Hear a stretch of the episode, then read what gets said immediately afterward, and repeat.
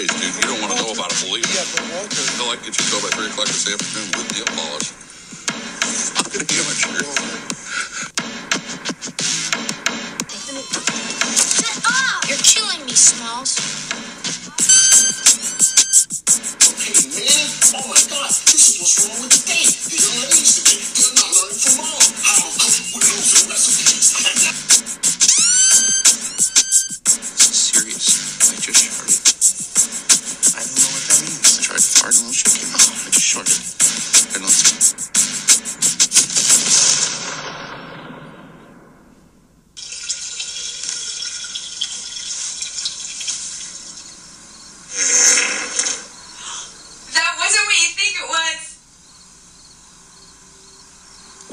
Didn't hear anything.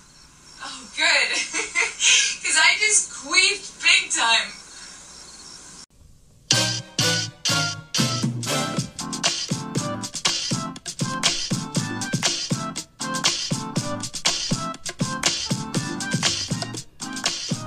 What up?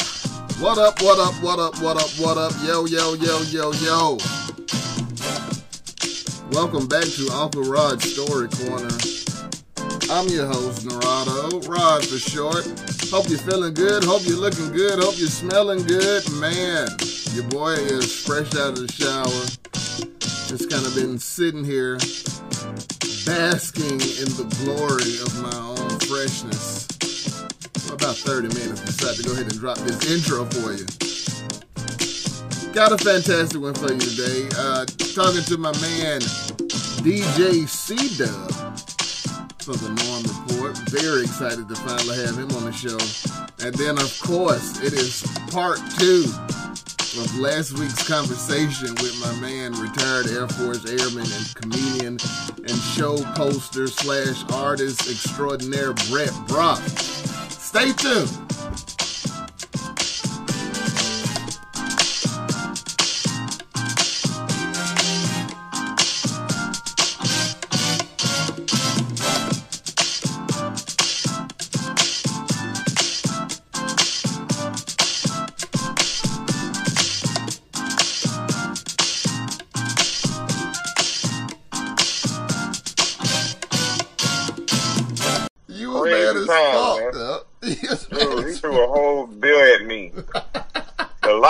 Life of a DJ, I tell you, I done been through quite a bit. Oh, Insurance adjuster by day during that time, and uh, freaking DJ at night, and this dude almost had me to go to jail. yeah, yeah, because you jumped on that nigga in front of the police. Dude, like he was on the was ground, and the police was standing over him when you bust through the doors behind that nigga. and it was like, no, man, chill out. It was like, get back and chill out. Man, they kept bumping into my motherfucking tape. I got $8,000 worth of equipment on that motherfucker. like, you was going crazy on that nigga. though. broke my I broke my headphones. Uh, my MacBook got wet. Uh, a lot of stuff happened there, but water under the bridge. I don't even remember what year that was. What are we talking about? oh, God. It was like 2011, 2012. Life was a blur back then. I was doing a lot, a whole lot. Them little years right there get real blurry, like real. I can't remember what happened when. Yeah, man. So what's been up? You uh, you still able to work? Uh, I, I've I've been I've been nothing but a comedian for six years, so I've been quarantined since 2014. Man, yeah, like yeah, when I when I left Birmingham, I quit my job then, and I ain't had a day job since. So I was oh, ready for this quarantine shit. I did not know that. That's big, man. That was Yeah. big. so when they was like, "Yeah, you gotta stay at home," I was like, "What's the hard part? I got that shit covered." I've been at home from nine to five for fucking six years, nigga. What else you got? Yeah. so yeah, so it's Okay. been it's been cool with me for quarantining. I missed the stage. Uh, I'm coming up on a whole year I ain't been on stage since February first, man. Wow. So I'm coming up on a year of that, but I've just been doing the podcast. That's that's where I get my comedy in now. So yeah, I've, I've been cool. Well, hats off to you, dude. That's big to um, have been able to step away from your your uh, your check, yeah, pursue this full time, and it's working out for you. Um, I always been one of your followers when I found out about you on Twitter, man. and then uh, where, where, where was I last when you came to Birmingham and you did a, a, a set? I don't know wherever you said you was at. I, I came to a couple of places. What was that sidebar? Something at the time, Barking Kudu. Uh, that Barking Kudu. That's what you made your Rare stand up debut. oh man! I still got I still got that on tape. I still it's somewhere in my Dropbox. I got video of you and Uncle Alva doing stand up. anywhere, stab. I'm telling you, boy, that was awful. I ain't never heard so many crickets in my life. That was one of them nights. I don't know what year that was and why I had any business up near a microphone trying to tell a joke. you That was was in cra- the zone, not- man. You was feeling it. you, was feeling, you was feeling good that night. Yeah, some stuff you just don't go and try. yeah, you ain't been back. on You ain't been back on stage since. Oh hell no! Being a DJ is on stage enough. It's uh, you know, it's about like, you know, not like that, but similar to you. You you hit and you miss sometimes. You can have a real good, you know, set of songs you play one night, and then you come back the next night and you hear somebody say, "Damn, the DJ suck," you know. uh, I'd have heard that before, you know. Just be honest, like what? What what was the, what was the show that made you want to quit early on? Like what was the, where did you bomb? And you was like, you know what? I might just say fuck this DJ shit. Oh man, you know what? I, this is later. I never forget with her egghead ass. I'm sorry. Anyway, uh, we was at um, it was uh, it was real early, like 2009, 2010. Nelly and like Bow Wow or something did a celebrity after party basketball thing at UAB, and then they had uh, a party at Old Car Heaven. That was like one of my as far as people are concerned, like everybody in there looking at you, that was probably like my biggest one to date at that time. And so I was really trying to make a good impression. and some chick was like, all right, DJ, what you got for me now? You got to come on with it. And, da, da, da, da, da. and I was like, uh, she was like, I'm watching. I'm, I'm waiting to see if I can book you for my party or something like that, something to that effect. About five minutes goes by, this chick breezes back past me and gives me two thumbs down and walked out the door. That messed up. My, I let that mess up my whole night during time, man. You know what I'm saying? I was just in the game, you know, in there trying to please everybody, and she turned them thumbs down at your boy. And I was like, wow, like really? Like, what? What did you want to hear? Come make a request. Don't do me like that. I got to say, motherfucker not dancing, but this, god damn. Yeah, so that's one of the things out of all the years I think what I've been doing this in and out, you know, one time uh, one time I was doing this full time, you know, it uh you know, in between jobs and then, you know, it's always been like part time gig, so we talking about a total of twelve or thirteen years now. So yeah, I'll never forget that one right there. Like, that was that was awful to do somebody. Yeah, but since then, I mean, you hear so many things, you know, uh, and stuff people being said to somebody and they want to come tell you, I what the hell you telling me for? What can I do with that information? You know what I'm saying? Like, I, I work enough to know that I'm not that bad, but if somebody had a song request or whatever they wanted to hear, they could have came and asked me, but if I just suck, I suck. So what? Deal with it. Go to another bar. Don't stop me. I don't, I don't know what I would do if somebody gave me the thumbs down while I was on stage. I wouldn't, It don't feel good. I wouldn't, I wouldn't know how to react to that. Like, I could take a booing or a heckling, but if somebody just looked at me and just caught my eyes and gave me two thumbs down, I'd freeze in place. Like I'd be in shock. like what the fuck am I supposed to say to that? Yeah, that that that stung. I ain't gonna lie to you. I was in my. I'm 49 now. I don't care. You can say whatever about me, and I, oh, okay. I'm, I'm, I know what I can do and what I can't, and I know my, you know, strengths and weaknesses. But then, yeah, I mean, she got my attention, bro. She was like, "Hey."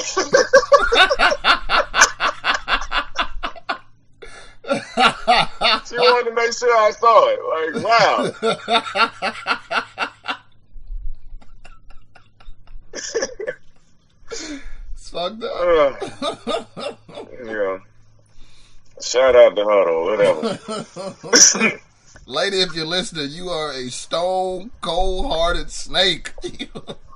Yeah. Don't let me catch you in the street. Uh, what you over there drinking, man? Uh, I got some uh, pink lemonade and vodka going. Oh, okay. I gotta turn up then. Yeah, I'm man, trying to be is- nice. This is a drinking podcast. Get into it. Mm, I know you like to get your run on. I know y'all Mr. Fitness and shit. Man, I be trying. I run because I like to eat, bro. I've been eating. What? Let me see. This week, what, last week I ate pasta all damn week.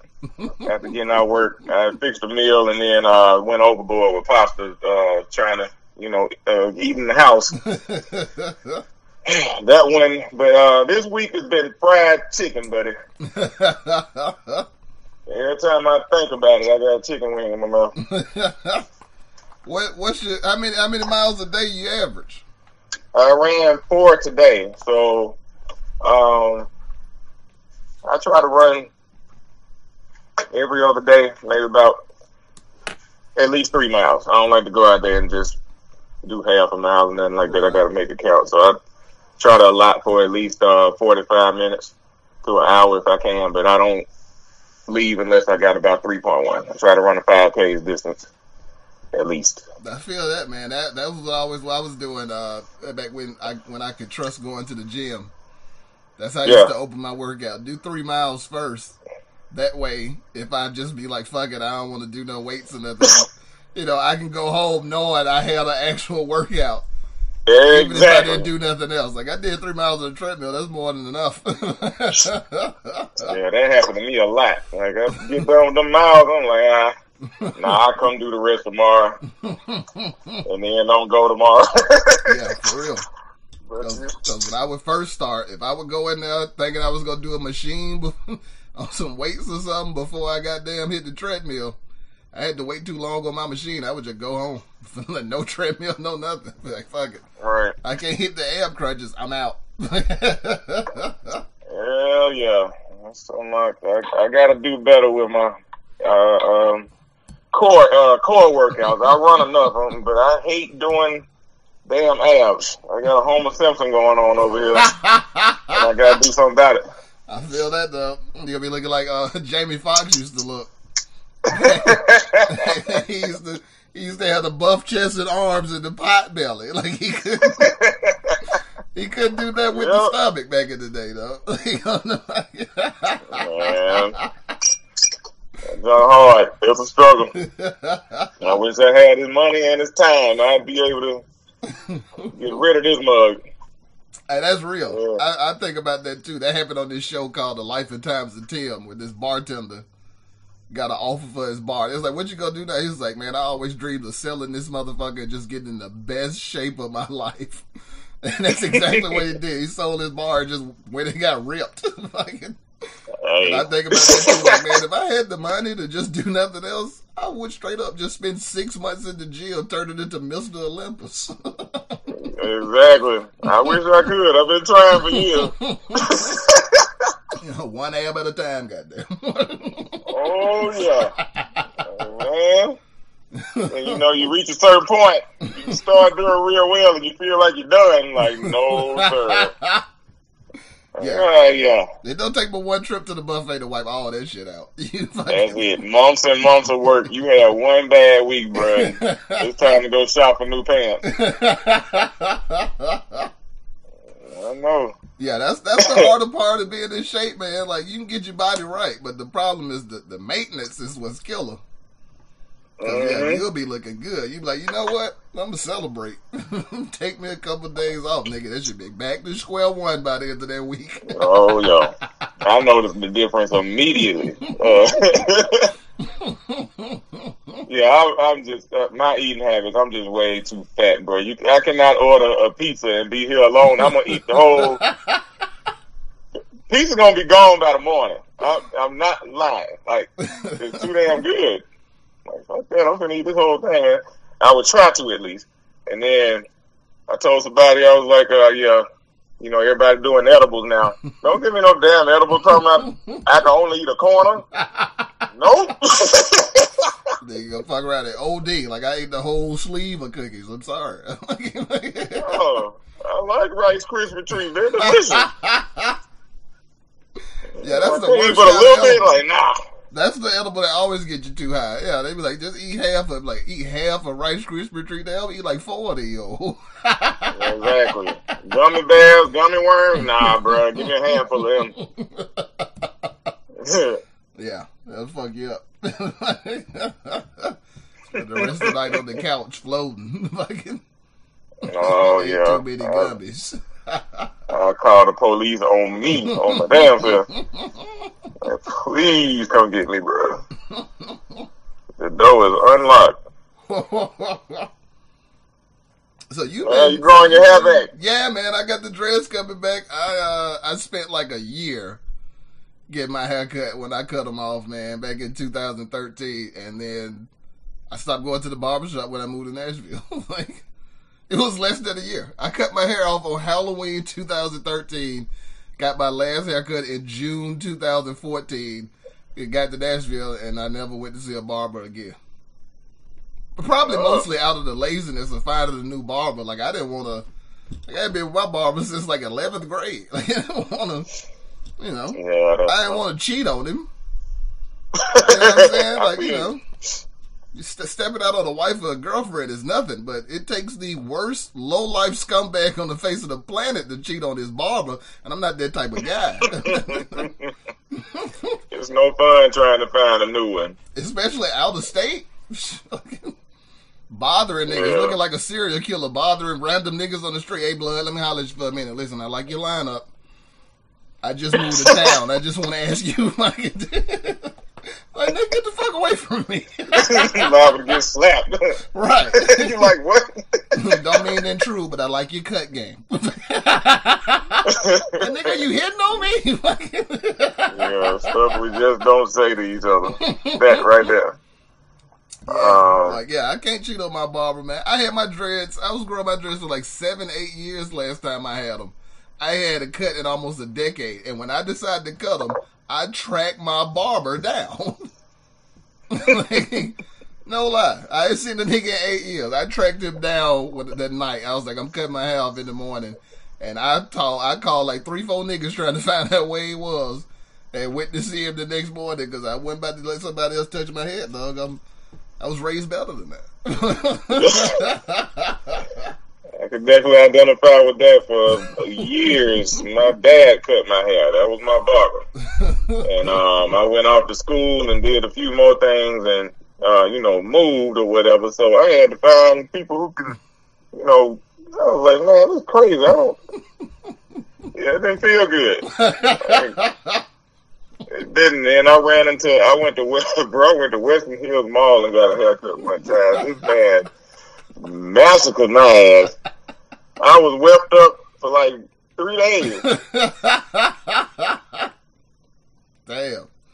That Yeah, nigga, he, he, he told me up bad. And I had a date like right after the haircut, and I didn't know I was whipping up until the girl told me. I was like, wow, Ah, she probably thought you had AIDS or some shit. Like, what the hell is that on your head? Get away from me. Yeah, he got me all around the damn, know, not lining up my mustache, the little bit I got, and everything. So peach fuzz can't hide marks and scars you can put on me, sir. Like, nigga, you came to pick me up for a date and you having a herpes outbreak in my face. I should have known, bro. I was in a rush and he didn't have nobody in his chair. Like everybody else was occupied except for him. That was my bad. Early life lessons, you know. yeah, you can't go to Western Hill Malls to do nothing but get coke or shot. That's the only reason to go to Western Hills Mall. Yeah, I have no idea why they still open. It's- You step in there, you just it's your time. yeah, What is in there? nothing. Um, nine millimeter shells and Foot Locker. yeah, like the last That's time, it. Last time I went to Western Hill Mall for anything was like, like summer 2004. I went to that Mr. Burch and got a tux. And only Oh, because that's where I was told the tuxes were for the wedding. I would have never went to no fucking Western Hill Mall. Damn, I I'd be surprised if they still there. Yeah, I think Eric Tucks out and never rented and came from there. Yeah. That's Yeah, crazy. I think Western Hills Mall probably just got a rainbow. It probably ended up like Central Plaza did, where just all the people who had shit on the corner bought storefront space because it was empty. Mm-hmm. Because at the, at the last like couple years, Central Plaza was Applebee's and like 18 beauty supply stores.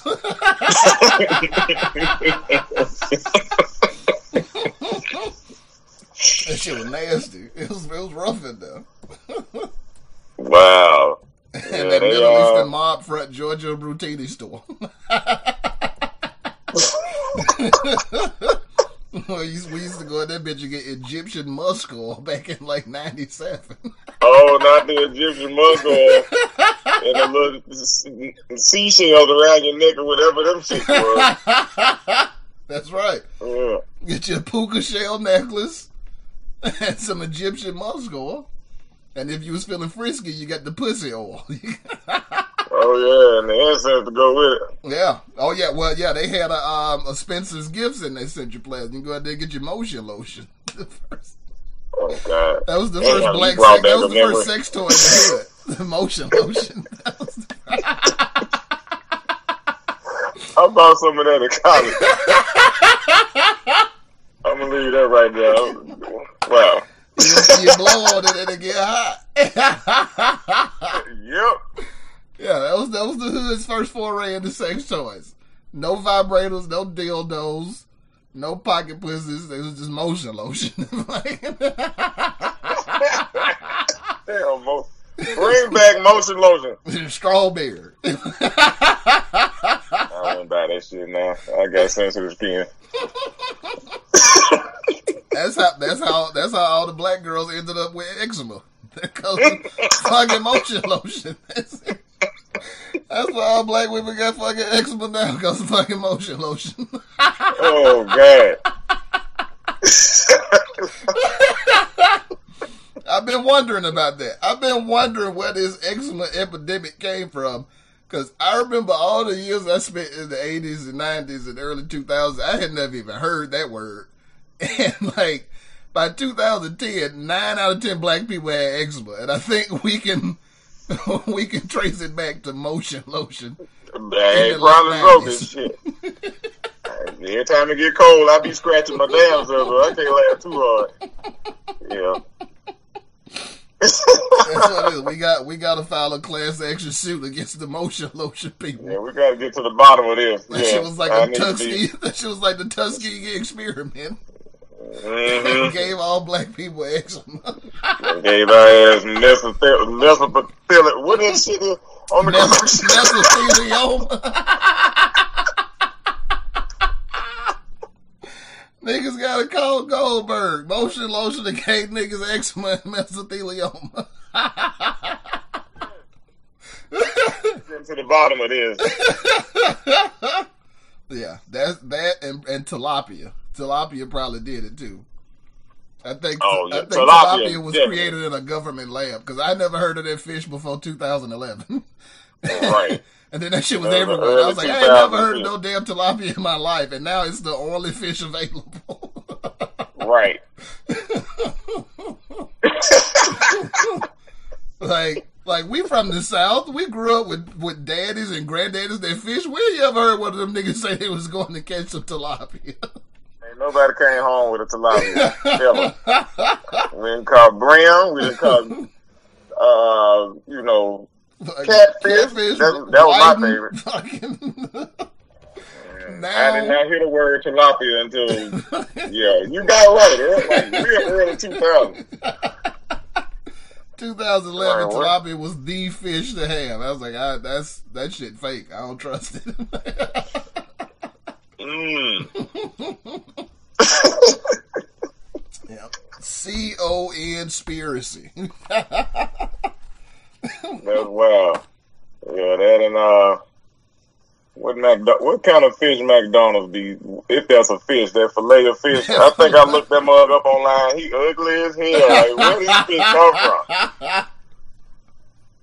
Yeah, I can't tell you what kind of fish that is. It's always What kind of fish farm is? that? I don't even think there's a real fish, bruh. It's just a. We don't know what we eat. yeah, We have no idea no more. yeah. Fillet of fish is just like a big ass fish stick. and I Yeah, don't know what yeah. fish sticks is made out of. They just tell me it's fish. Shit generic, like in cartoons when they be drinking beer and they can't just say beer. That's what kind of fish fillet of fish is. It's fish, nigga. It's fucking fish. what kind? The kind you eat in a sandwich.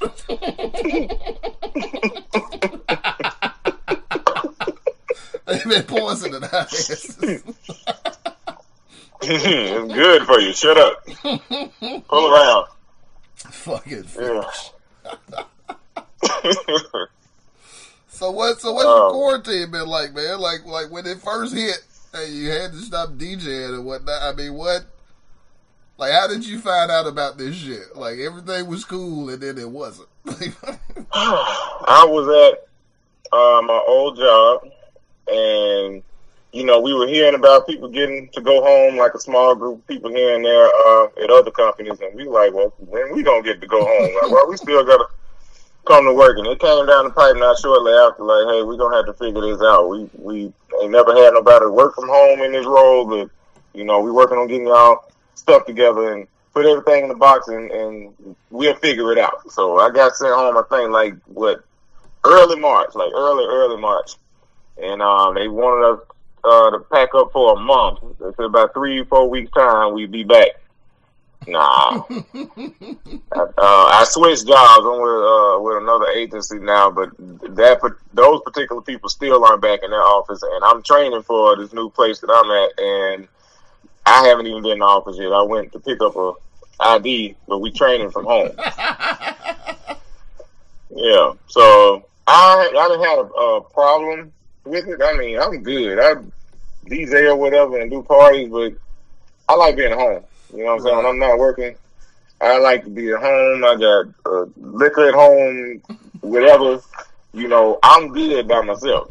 You know, there's some folks that can't sit their ass down, but I, I go, I get a little stir crazy. I'll, you know, leave, like I said, go get on the trail and work out or something like that. But I just don't have to be out amongst crowds of free people. right. Like, if at any time, like right now, crowds of people freak me out. Stay away. Now, it, it messed up the money though. It messed up the bag. Not being able to DJ and you know you you used to a certain uh, uh, you know way to live or whatever, and then next thing you know you're stuck in the house with damn rations in the cabinet, trying not to leave. Like man, come on. Um, but I got on Facebook and figured it out uh, a little bit. You know, um, I was just getting on just to do a little, you know, sharp and keep myself sharp or whatever, playing a little music online, and people started sending me, you know, donations and tips and things of that nature. Right. Um, and some, you know, a lot of it I would, uh, I tried to do a school supply thing this year for kids, and I'm like, well, hell, a lot of them aren't in school, so I'm holding on to it until they're able to go back and uh, start back up my backpack initiative. right. Um, keep a little something in reserve for them for what people pay me online. Right. Um, but yeah, and this I, I didn't know what I was doing at first. Of course, you know, had to go and get the right parts, the right wires, and I thought I was plugged up one time and was like DJing for like almost an hour and with no plugs, nowhere in sight, because nobody freaking hear me. I'm like, by the time I got in, I'm like, y'all ain't heard nothing. No, all right, you gotta be freaking joking. It's just like a DJ mime. Yeah, basically.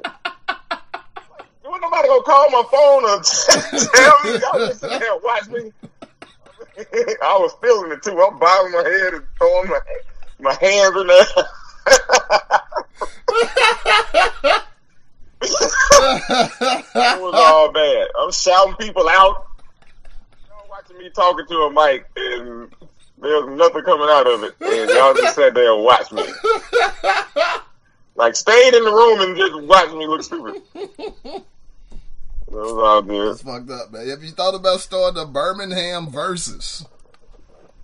Uh, You can what? set up. You can set up a versus for some artists, man. You can set up your own B-Ham versus. We get uh, Red Light District versus Eskimo Joe or some shit. You can get all the local Yeah. artists. Uh, uh, get a versus popping. I wish I knew enough artists here. It's like I, I know a couple, but I don't. I'm not in the loop. I'm not out there in the street like, you know, some of the other guys are that work with the station, hmm and um, you know, some of the just street DJs. Uh, I'm looking to build relationships. I'm open to building relationships, and I would love to do stuff like that. But I just don't know enough folks yet. I've uh, met a couple of guys since I've been back out that's doing that thing. Um, music wise that I you know I particularly like this stuff, not Right. just them giving it to me and I'm like, oh, I gotta act like I like it. Like, no, I will play this when you're not around. but um, yeah, and I'll be I'll be asking people like, hey, you know somebody that's got some hot shit because I get tired of playing the same stuff. You end up in a rut sometimes. You know, you go to your material and you're just trying to figure out what's going to work for this crowd. And you don't want to keep repeating that same thing. You need something new that's, you know, kind of, you can go back to the stuff you know that work, but you need some new good stuff in between. So you won't be running out. So Birmingham's been been popping lately. I mean, I've been hearing a lot of Alabama artists on the radio more than more so than back in the day. It wasn't no way in hell you was getting on a couple of stations, and you was just a local artist. Now, yeah, uh, this new generation, they get on their social media with a song, and then their friends and whoever get behind them, and it blow them up. Yeah, They don't, they don't need radio like that. Radio come looking for them. that's the truth. So I try to be mindful every week to try to at least download one person or one song that's uh, kind of local and not just ran over and Yeah. take it with me. Um, but yeah, that would be dope though. Yeah, something like that needs to come from this city. If people could work together and not beef over it. You Yeah, know, everybody got their camp and they own food with this one over here and food with that one. But yeah, we can get through it and ain't nobody uh trying to rip each other's face off. That'd be great. how'd you how'd you get into DJing? Um, Like I know, man, like your, was- I know your pop's a musician. Like, how did you not end up picking up an instrument? it was the last resort uh idea to try to become what did I want to be at the time? A rapper. and then I got into making music. I was uh this was like early twenties, dude. I was uh down in Tuscaloosa fooling around in school and uh just really wanted to make music more than just pay pay attention in class and I started making beats.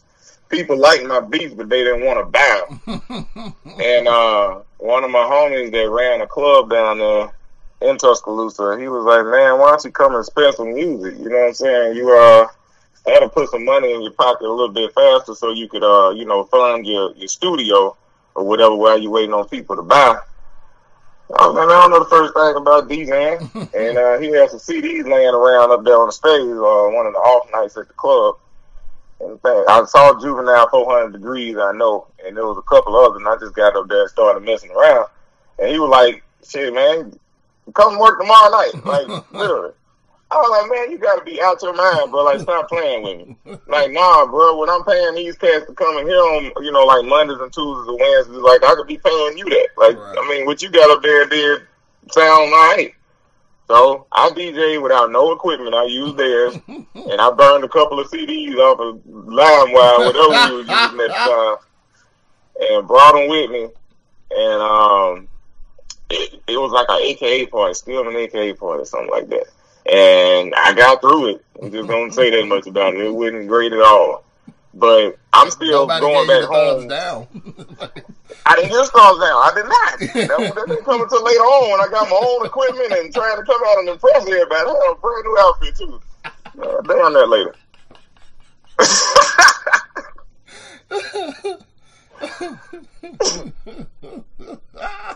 Shit for that.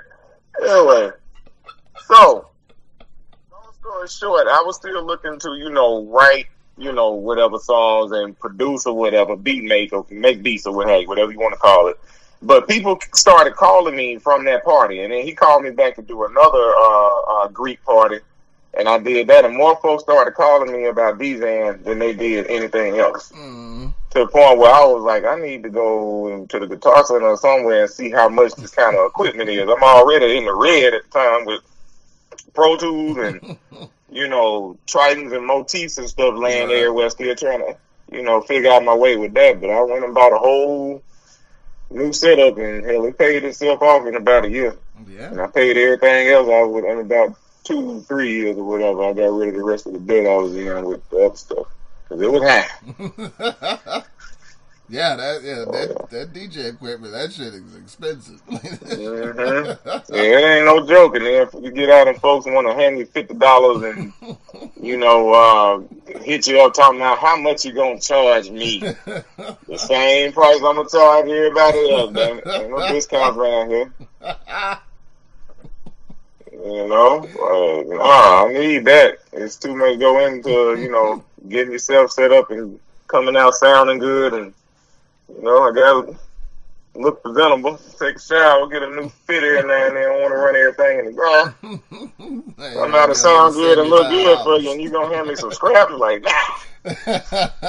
Don't pay me in peanuts. I, I need a little something. I ain't the most expensive one in the world, but you know I ain't no cheap state either. So, uh, I ain't the cheap person to call. The drunk uncle of the days. Uh, that's fucking real. Dig that. Mm. So, um, what's uh? Give me a funny story about you uh, on one of your sets one night that was just weird as hell with a Oh an man. audience member. I, oh, buddy, I'll tell you what about people you know and places you know. The worst show I ever did was at Steel. And um, it was because of Terry T. Shout out, shout out to Terry T. Uh, Shout out Terry T. um, like like when Terry T first started, you know, like one one of the things people do when you're a comedian is like people who don't know nothing about how comedy work, they don't they don't know how to put shows together. So Terry T had been doing comedy for like two weeks. And uh, uh hold on, uh, hello, what up? Chilling. You on your way to the house?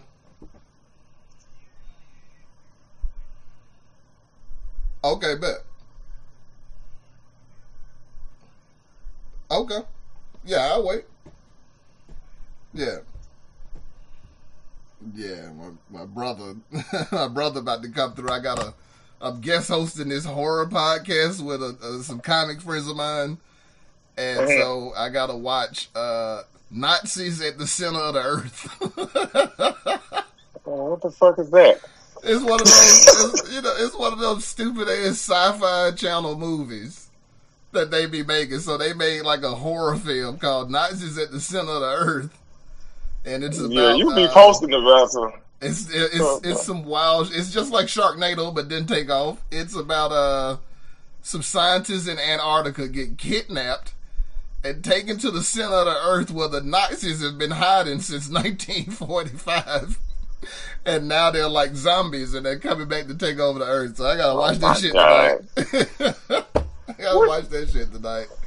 Said do the You be watching some stuff I ain't never heard of. You, your Facebook post, that's a whole different podcast. Lord have mercy. But oh. yeah, like the stuff you be watching, I'm like, who the hell made this? Like, I've never heard of it. It don't sound good, but he's watching it, so it's got to be something. Man, sometimes the shit just be so crazy. You gotta watch it. Like I just did another podcast a week ago on another friend show about a movie that just came out. It's on Amazon. It's called Assassin 33 AD. And it's about some Muslim extremists who go back in time to kill Jesus so Christianity can't be born. They kill Jesus and steal his body so his so his followers can't create what they say is the resurrection myth and then christianity won't exist if they do that and it's the craziest oh. fucking shit it's just as crazy as it is to hear what it's about it's just like it's just wild it's like a b movie it's terrible it's got a stupid ass plot it's insane No, I, I'm, I'm, I don't even know what to say behind that. I need more ice. yeah, I'm drinking too fast. Hold on.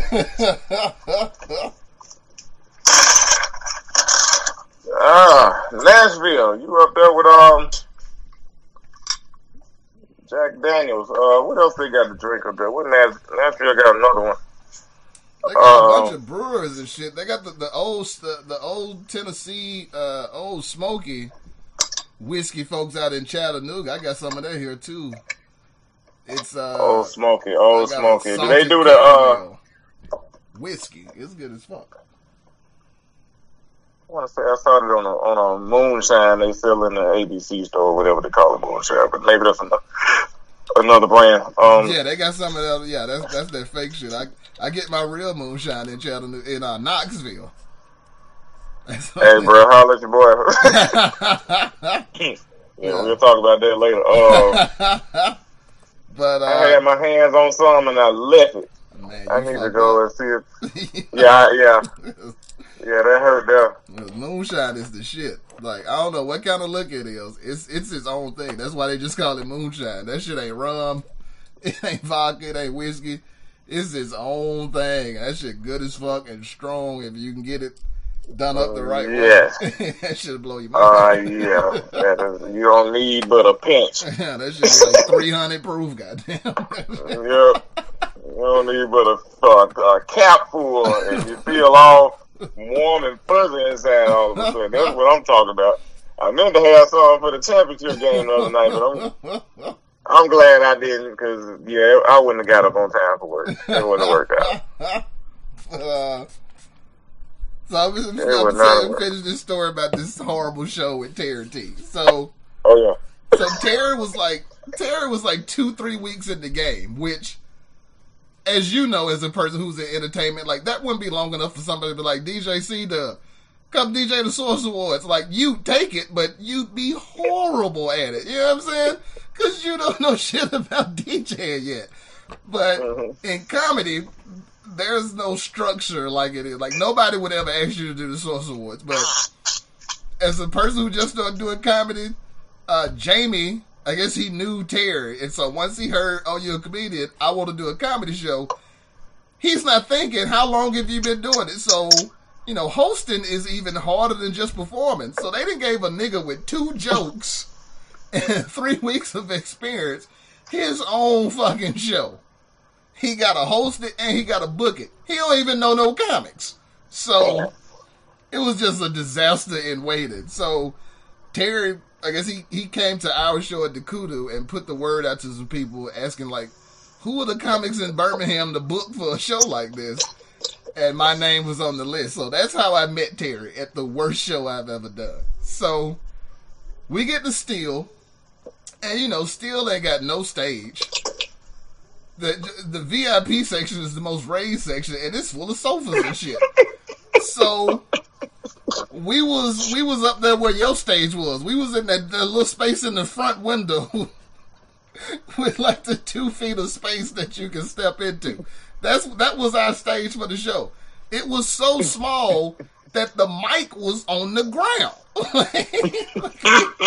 we couldn't even put the mic stand on what was supposed to be the stage, nigga. So that's where we was performing. And for lighting, they took the lampshade off a lamp Oh, and put it next to the window. So that was the spotlight. That was the stage light. And I knew the show was gonna be bad when we were standing outside and a car pulled up and a dude got out the back seat to come to the show and he was not wearing a shirt. And I was like, this is gonna be terrible. Cause any nigga from the hood, no, you don't want to be where a shirtless nigga is. You don't want to be, hell no! I don't, don't you don't wanna be in that place. That's a nigga that's been to jail like eight times. You know what I'm saying? He don't care about going back. like, like- Nothing to lose. like, and I knew, and he did it on purpose because he was wearing crispy white Air Force Ones and a pair of sharply creased white angelic Dickie shorts. And no fucking shirt and a white fitted. And I was like, this nigga, did he just get out and come to No, the he show? fresh out the joint. He's fresh out. I was like, this is gonna be bad. I was like, this is gonna be so bad. So once we saw the setup, Terry's already apologizing. He like, yeah, I don't, I'm sorry, I don't know what I was doing. It was like, it ain't really your fault. I'd have took it too if I was a young comic and somebody was like, I'll give you a show. I wouldn't know no better either. It's cool.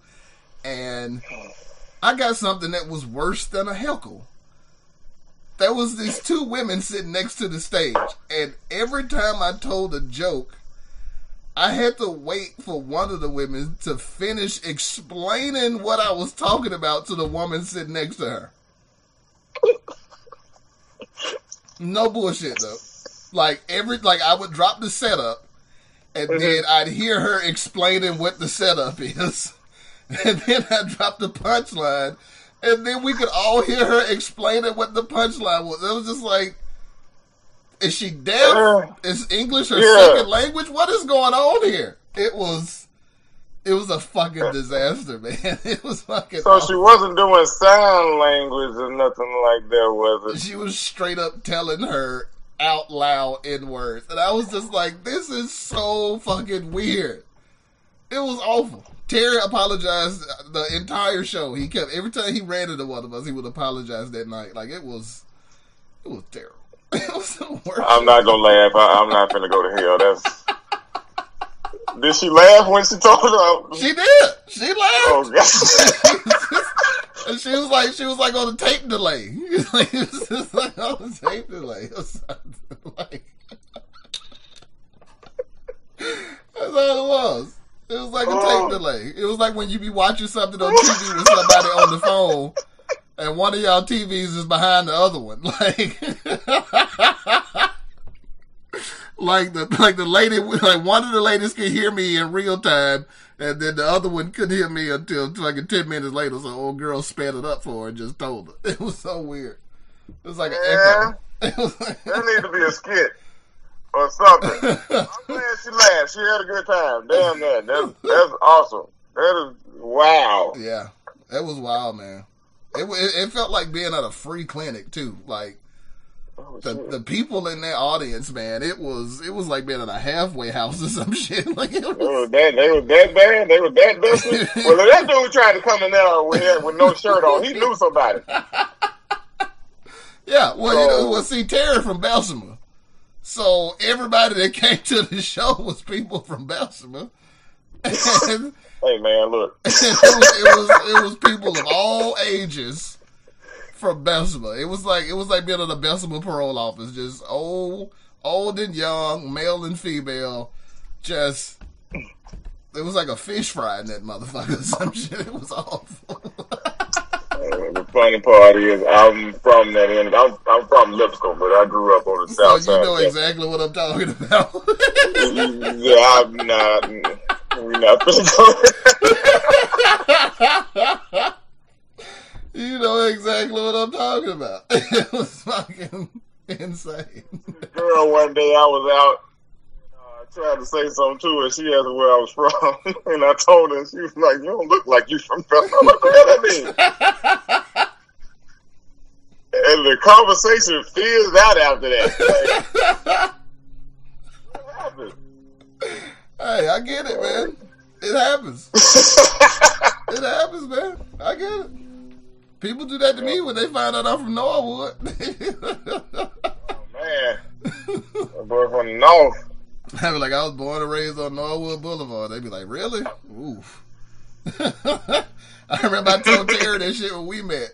He was like, man, I don't know if I need to keep talking to you. He was like, he was like, he was like, when I was a kid, my brother told me that's the only place to not go. he was like, nigga, don't you ever go to Norwood. Because if you ever get to some shit over there, I can't come help you. Mm. I didn't even know a Norwood or anywhere else existed until later on in life. We, I, when did I finally get on the freeway to go places? Bro, the only about investment to take the freeway to go nowhere. We take the Bessemer Super The Highway. super highway we can, up to Five Points West. straight a straight If shot into downtown. if we can't get there from the Bessemer Super Highway, we ain't coming. Yeah. That's just how it is. oh yeah, yeah. That was yeah. That was a wild night, man. Yeah, Terry fucked me up with that one. I ain't, I still ain't experienced no shit like that before, man. Dog, we all got to start from somewhere. That, that was funny. That was funny. She had a interpreter. Well, shit, shout out to her. She interpreted the joke very well because the old girl was laughing. That says a lot. Maybe you need her. yeah, she could be like my like Obama's anger translator Yeah. fucking Key and Peele. Mm-hmm. Yeah, yeah. Translate my jokes into uh, Ebonics in the fucking into AAVE. Yep. Cliff notes. That's it. My own personal code switcher.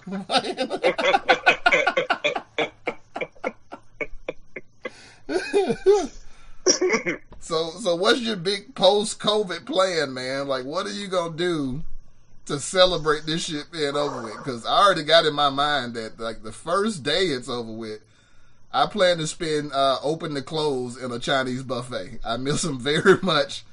And the, the first thing I'm gonna do is just go to a Chinese buffet when they open and stay to that motherfucker close. And uh, my big plan is uh, we're gonna spend a couple weeks in Denver getting legally high as fuck and kicking it. Oh wow. Well, Shit, that's uh, that's gonna be a very good time. That is. Uh, I wish I could do Denver. I'm, like I said, I'm not. I'm not good with that. Uh, with the green stuff. We already talked about the edibles, but just me in general. I take two pulls and you know just vibe off that, but just sitting there, we just going from dispensary to nah, bro. You don't have to call the police. You don't have to call the ambulance, please. Yeah, that, nah. I come up there to Nashville and do the breweries and uh, the, the, the distilleries. I love that. Do some drinking. Yeah, so that's one thing I want to do. I want to be able to get back out and travel and you know go places with things that are open and Right. you know you're able to do stuff. You can go wherever, but ain't look ain't nothing really open now. yeah. But when we whenever we do quote unquote open back up, whatever fit day they be like, hey, everything is open. I want to finish having you know celebrating whatever birthday I end up on. I had I was supposed to have a 40th birthday last year. Had a, ve- a venue booked and everything, and we had to cancel it.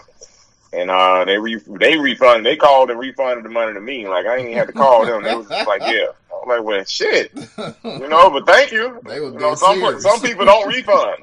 They want to Uh, they just games. yeah, so I want to finish that, just being able to have a function with you know folks that I like, come hang, chill, drink, enjoy music. Uh, I was booking a trip to Jamaica when all this went down, so I want to finish that. That'll be my second time going, um, so I want to you know get that in. That was going to be a part of my 40th. Uh, and what else, man? Just, you know, that's it. I just want to travel. yeah. That's all. yeah. Travel and eat. Now that Chinese buffet sounds good, but I want to go to There it is. that does sound awesome. All the lo mein noodles you can give me. You know, with a slice of pizza and some chicken wings on the side. You know, a bowl of fruit. Oh man, Chinese chicken wings. Why Dude, Chinese some of chicken them don't mess so around. good, though? Why Chinese? They don't mess around with their root ass. Every Hey, man. Chinese food spot sells some bomb ass whole chicken wings. Like, who black in y'all family? Like, what's happening back here? Yeah. They cook the hell out some food. They they got the they had the right grease amount on everything. Yeah, You now know I think about it. I ain't never had no greasy ass fried chicken from no damn Chinese food spot. Yeah. yeah. No grease. Yeah. You're right. To the west end. Go go to the spot over there by, by Birmingham Southern. Oh no, not that one. Not Hong Kong. Oh, yeah, you eating heavyweight rats. No.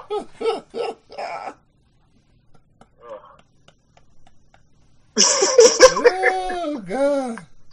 I ain't had no good Chinese in a minute. There's a spot down the street I like, but uh, yeah, my my my training schedule just won't allow me to go down there and wait or be able to eat it the way I want to. You got to sit down with that shit. Man. You need to be able to open up your soy sauce packets on time, and you know things of that nature. I might get some this weekend though, man. You know, maybe I want an egg roll. I want a fucking egg roll so bad. There you go. Just run down. Just run down there and get it. and That wouldn't be a then eat, it, eat it while you run. no, I'm not gonna do all that. I gotta sit down and eat. That's one thing I ain't gonna do. Mess up a good meal. Yeah, that's uh, good food is the closest thing to good sex. That's yeah. what has That's COVID done to your dating life? Oh man. Um, uh, I'm actually good. I'll just leave that right there. Wednesday night raw.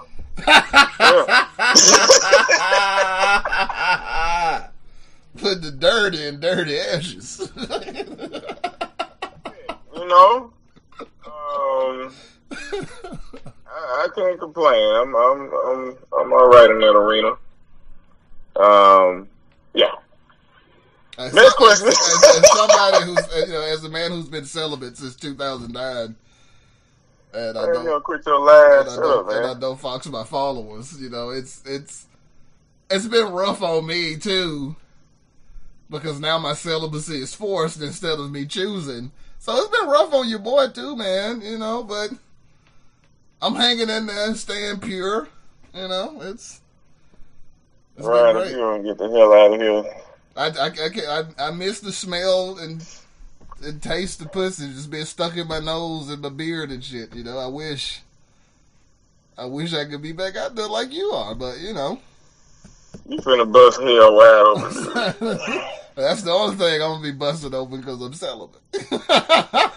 Okay, we we just gonna run with that then. Whatever, yeah, yeah you said you buy this. That's what you do. It's a, it's a loophole to everything. It's something you ain't saying. So we just gonna run with that. Oh, so so tell the tell the people where they can find you online, man.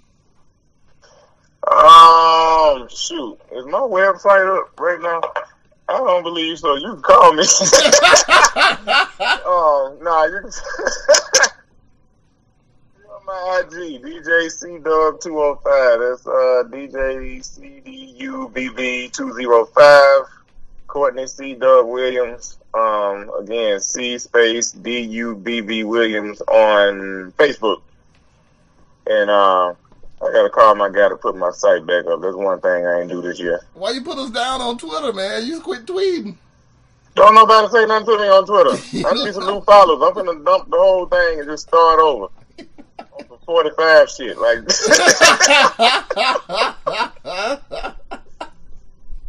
I have no interaction on that, dude. Like, I mean, I ain't been on there in a minute, and I don't know. I just, I, I need to do better about my branding, but we working on a whole lot of stuff this year.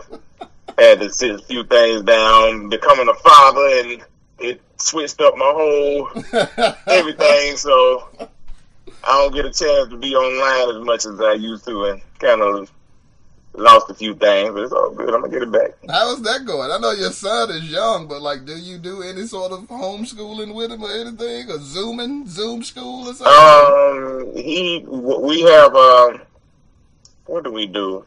I have him, I want him to be able to speak early, so we're doing a, um, we got a class that we do every, every three weeks. And those on the weekend. I work during the week, so he's, uh, in a good daycare. Um, you know, uh, not a whole lot of kids or nothing like that around right. you know, um, facility's really clean and really spaced out. So he does. I'm I'm not worried about any kind of COVID related things. Uh, that's not on my mind. So that was one of my things with him being able to go to a daycare while I work and his mom works or what have you. But he's good, so he's learning a lot in that space. Oh, well, that's, Um, yeah, that's yeah, that's good, man. Like a lot of people wish, you know, really wish Mhm. that they could like have some comfort in sitting their child somewhere during the day now. like, right, right. So yeah, it was almost no other choice with that. Um, you know, due to work schedules and just having to be a freaking adult. right. you know, but he's uh like I say, he's learning a lot, picking up on all kinds of little words and phrases and everything's awesome and whoa, check it out. He loves cars, he loves uh the Cars movie series.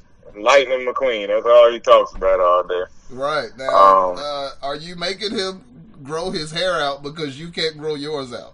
Is Uh, yes, he, t- he took all my hair, so are you living vicariously through your son's hairline?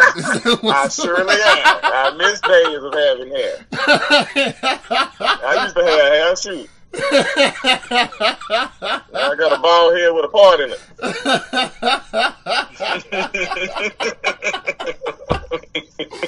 I was like every time like I see a picture of him, I be like, I don't think that dude had a haircut since he was born. I was like, I wonder if Dub forcing him to do that because he can't grow his hair out.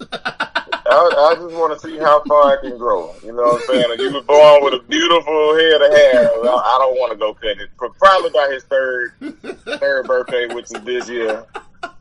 Nah, we gonna keep that shit. We gonna let it ride.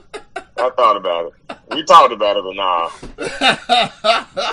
like trust me, you you'll thank me one day. one day you're gonna be like this. You gonna wish you could Mhm. your hair out for years only, and so. You know, we'll just hold on the haircut. You're too young to make those decisions for yourself. I'm trying to grow mine back over quarantine. Yeah, I wanted to see what all I could do while a whole bunch of people were looking at me. And boy, woo! Beard, that didn't work. My hair, my hair started at the 50 yard line.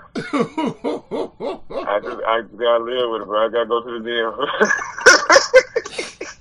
That's that's what you should have done to get tips, DJ. You should have just had a, like a no no shave quarantine contest with yourself, and just three months with growing your beard and your hair out.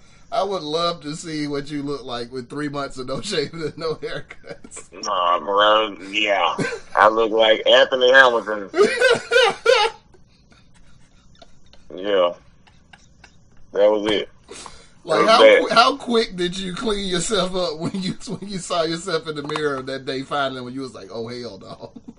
Somebody took a picture of me and I saw one side of my face was growing a little uh, at extreme level quicker than the other side. First of all, man, like, one side was you know approaching being complete, and the other side was still loaded. this ain't gonna work. And it was a too many patch areas. That that beard game life just ain't for me. It ain't stopped nothing, but I just didn't know. nah, I need a good smooth shave.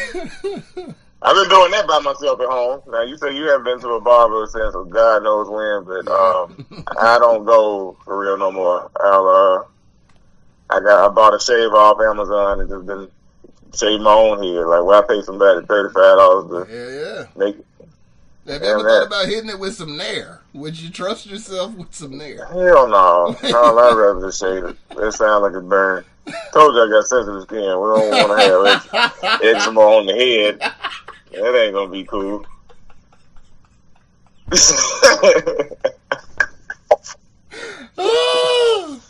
That's a duh. Some stuff you can't hide. I got a big ass head.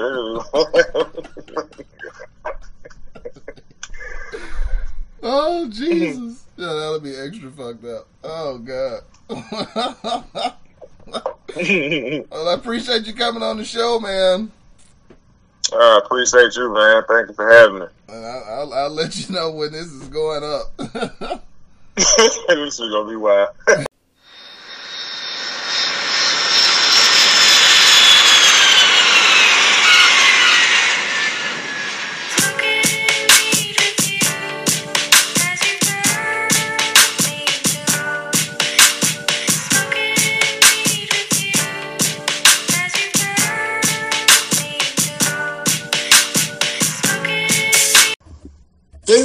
like since you and I talked last, so much shit has happened since then.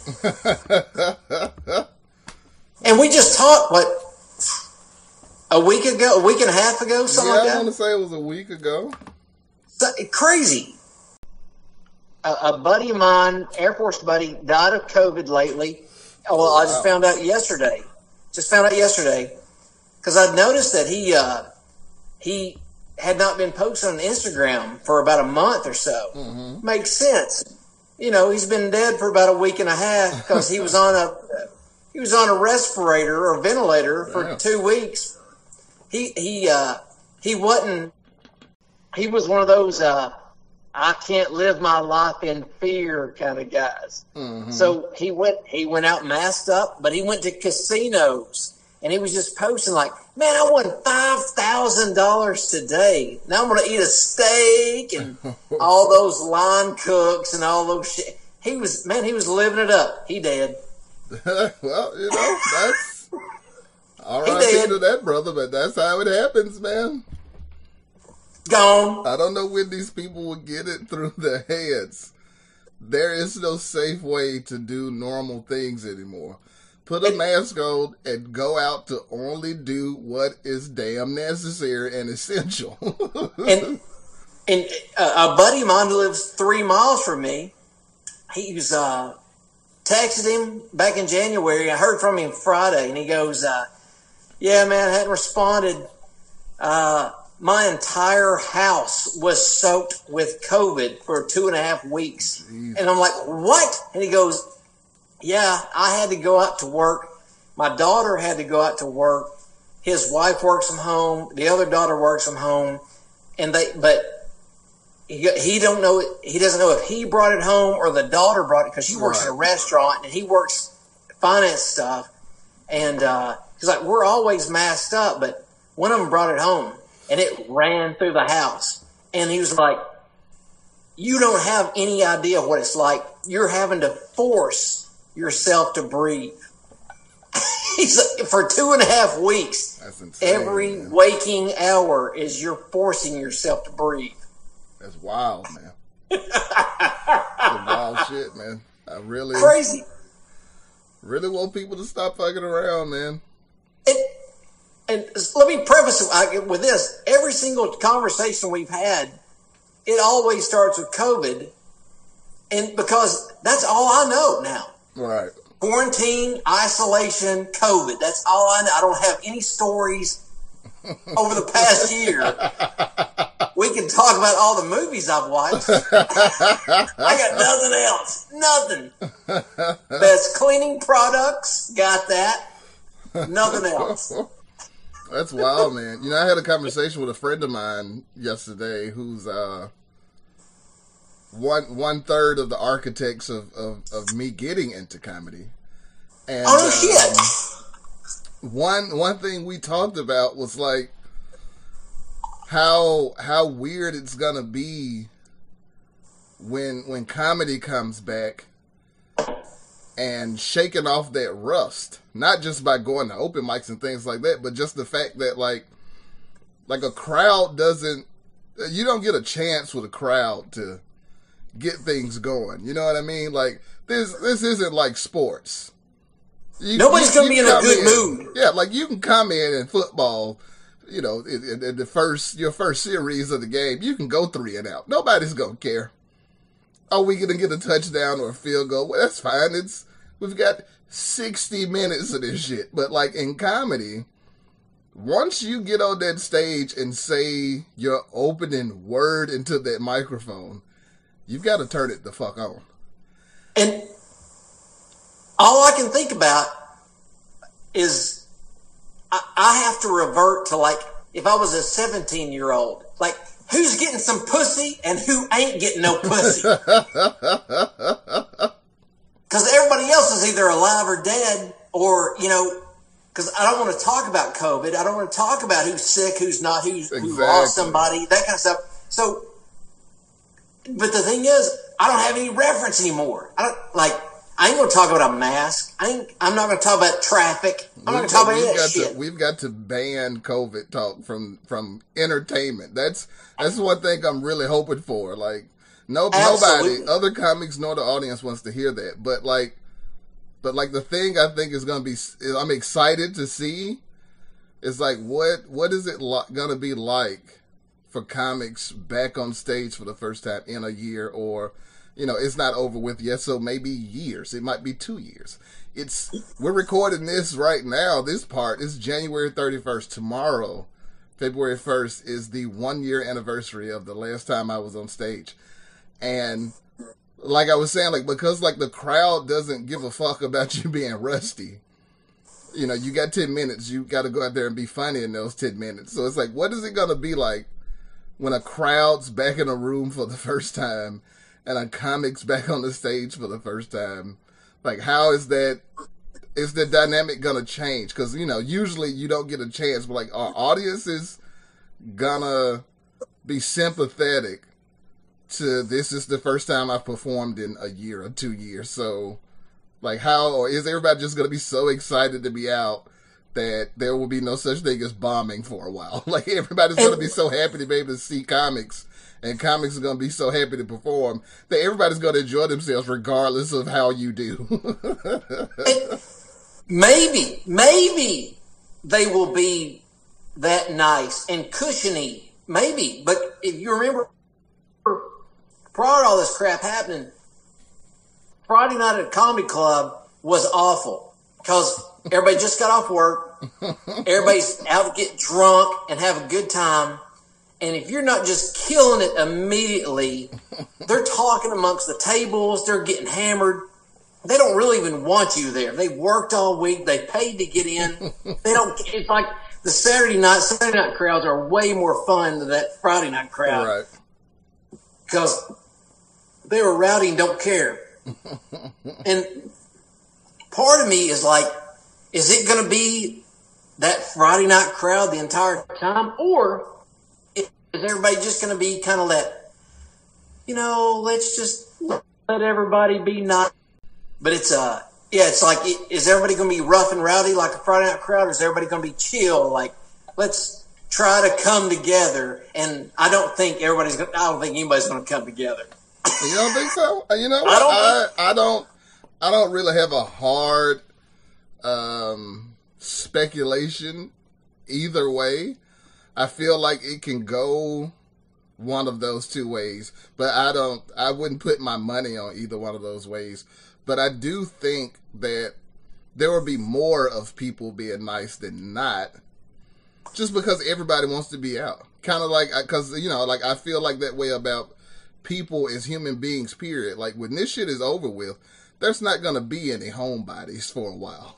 Like nobody is gonna be that. a homebody for about a year. Like people are gonna be going out seven fucking days a week for a while. But I also, I also believe that there's going to be it's uh it's going to be so many of those people who are going to go, dude. I was anti-mask from the beginning, and the other people are going to go, I was pro-mask from the beginning, and I think you're going to get that, and I think there's going to be like all these people who are bowed up at the chest, pissed off at everybody else in public once we all go back out. Mm-hmm. I I don't know. I, I I hope there's love, peace, and hair grease, right. but when I saw everybody just the craziness of everybody just raiding Walmart and Kroger and Publix and just killing everything is just mass buying. I don't know, man. I and then uh, everything seems crazy. Uh, a couple buddies of mine, they're all talking about, you know, now may be the time to look at expatriation, getting the hell out of this country. And going where? well, and it, like you know, Russia's it looks like lots of pro. They're standing up. Myanmar, formerly known as Burma, they're standing up, and uh, we got all this crap going on. I like that you said that because I'm also one of those people too. I don't know why that's a, like a fun fact that's always stuck in my brain so heavily. But whenever I reference Myanmar, I always have to throw in a just in case you did, in, in case you don't remember, it's Burma. I always do that too. I always be like Myanmar, formerly known as Burma. and, and the reason the reason I always say that is because if you ever got choked out by a Burmese python, that sounds cooler than a Myanmar boa. what are you, are you in a fashion show and a drag show or something?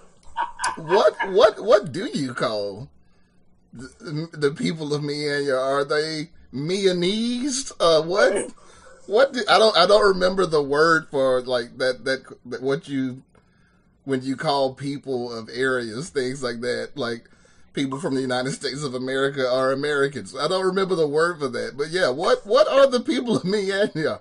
Myanese. Myanmarian, Myanmarese, I don't know. Myanmarian, Myanmariettes. I wouldn't want to piss them off. no, yeah, things get, you know you don't you don't get a name change in the country without some shit being very fucked because they are currently rising up right now. right, like right, currently, right now. Yeah, your, yeah, your country doesn't change names. No, You know, it's, it's just like when it's just like when companies do it. There was a huge scandal. That's why you change your name as a company. So yeah, you go from Burma to hey, uh, call this whole country Myanmar. It's like what in the fuck happened to ruin the brand of your country's name? and, and let's be honest, Burma, Burma was a pretty cool name. And then Myanmar is like, yes, not so much. That sounds like where a plane's going to crash. It- it's like what Pryor says was, uh, used to be called Rhodesia when he killed all them white motherfuckers. hey, speaking of comedy, uh, it sounds like there's a mass exodus from LA, NYC to Austin, Texas. Well, uh, the South is notorious for not giving a damn about its people. So, At all. so yeah, of, of course, there's a mass exodus for people who refuse to follow these guidelines for safety. Like that's what all the comics from New York and and California are doing now. If they're not moving to the South and the Midwest, they're just traveling through the South and Midwest to do shows because they know, you know, that's where the reddest of red states are ideologically, regardless of where they fall on the political spectrum. So, yeah. Now you, you and I both know Texas ain't the South. That's just Texas. you, you, you one of those people? No, that's, that's just Texas. no, we ain't with them. I feel you, man. So yeah, it's uh, it's crazy. So yeah, a lot It of is. people, a lot of yeah, a lot of those comics are doing that. Some for business reasons, and like with taxes and payment and things like that. But for the most 100%. part, it's yeah, just the regular comics. They're yeah, they're just touring through the South because the South is the place where all the governors are like, I will sue you if you try to regulate coronavirus. Yeah, and you, you take California, New York, well, just like I, I looked at moving to New York State, up, upstate, and uh, found cheap property, a great house. And my taxes, my property taxes, state income tax was going to be eighteen thousand. you heard that correctly, eighteen thousand per year. It's like, what? like a quarter of my income just goes to having a mailbox. Well, you know, New York is one of those states that uh, Crazy. is a piece of shit outside of one city. So And all the taxes go to that one town. yeah, Like Neil deGrasse Tyson, while he's driving through Ithaca, is getting his tires and wheels beat up getting to his college. Because the, the the roads are shit up there. yeah. That's that's how it goes, man. That's, it's the same for Los Angeles. You know, Los Angeles is a city that just has its own county, and they just took every surrounding city and turned it into the city of Los Angeles. Yeah, So you're now either it's super huge. It has a population just in LA County, like it has a population that exceeds most states just in that one so-called city. And yeah, and they just make everybody on the outskirts who are living in what look like shanty towns and farmlands. It's just like your taxes are exorbitantly high because this is where Jerry Bruckheimer lives downtown. So my buddy Sam Tripoli, he always said that you've got to be a millionaire to be homeless in San Francisco. That's the truth. We've seen that, you know, before before COVID kicked off. One of the, the one of the biggest stories coming out of San Francisco over the last five years has been the exorbitant housing prices that have just led people to, you know, craziness.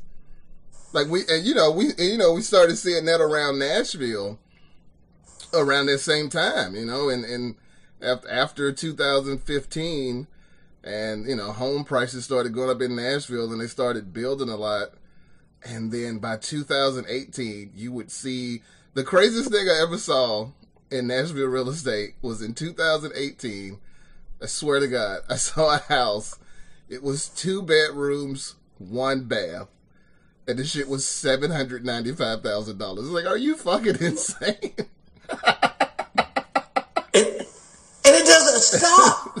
And like, I, you probably hadn't been there in a while, but if you go down Eighth Avenue South with all those big high rises and all those condos, which, from what I understand, they're funded by the Saudis and the Russians who are just buying up property, just like mm-hmm. New York City, and I guess the Chinese as well, and and they're empty. yeah. And just like you said, unaffordable. You can't afford to live there. and It's- the neighborhood is nothing special. Like the places where the housing prices are going through the roof, it's the most regular ass neighborhoods in the city. like The- like Inglewood and shit. Just, Oh! you know, no no you mansions. train. You got a train run through your neighborhood. Right. Like there's no mansions. It's not a gated community. Like two blocks away from your half a million dollar home that's only two bedrooms, one and a half baths, is a check cashing spot, which is the notorious symbol for being a neighborhood that's kind of poor. You're not even close to an interstate. Your closest thing is Briley Parkway I was about to say Bradley Parkway. in a river. That's it. it's madness, man. Like it's just one of those things that you know. One of the one of the great things about li- living in the age of information is that you get to see the the house of cards that our government and rich people have turned our society into because there's not enough rich people in the country let alone just a city to make it make sense that you would be building thousands upon thousands of you know three quarters of a million dollar condos and it's just like who the fuck is supposed to who's supposed to live in there? The median income in this city is like sixty thousand dollars. Like we don't have a thousand millionaires here. Who the fuck is supposed to be buying all of this shit and living in it? Why I are you guess pricing we're- everybody out for this shit to just crash one day? I guess we're about to get into it. Because, again, I, Jan, last time we talked, the treasonous insurrectionists had stormed the Capitol, correct? Mm-hmm. All right, so that like already week happened. after that All right. So that had already happened. And yet, some people are in the jailhouse, but elected officials who incited that are not in the jailhouse. And, and, and, and for some reason, uh, thinking that they could just wash their hands of this publicly, like the And public keep- wasn't and- watching all of this shit happen. and they keep talking about it. And so now, like uh, last week or a few weeks or a few days ago, Reddit happened and absolutely showed the world the disgusting underbelly of Wall Street. the fakeness. And when Wall Street went, whoa, whoa, whoa, let's pump the brakes on this. This isn't right. Oh, I thought we were going to free capital market, baby. What happened to the free market? I. I, I guess we can just pump the brakes whenever we want to.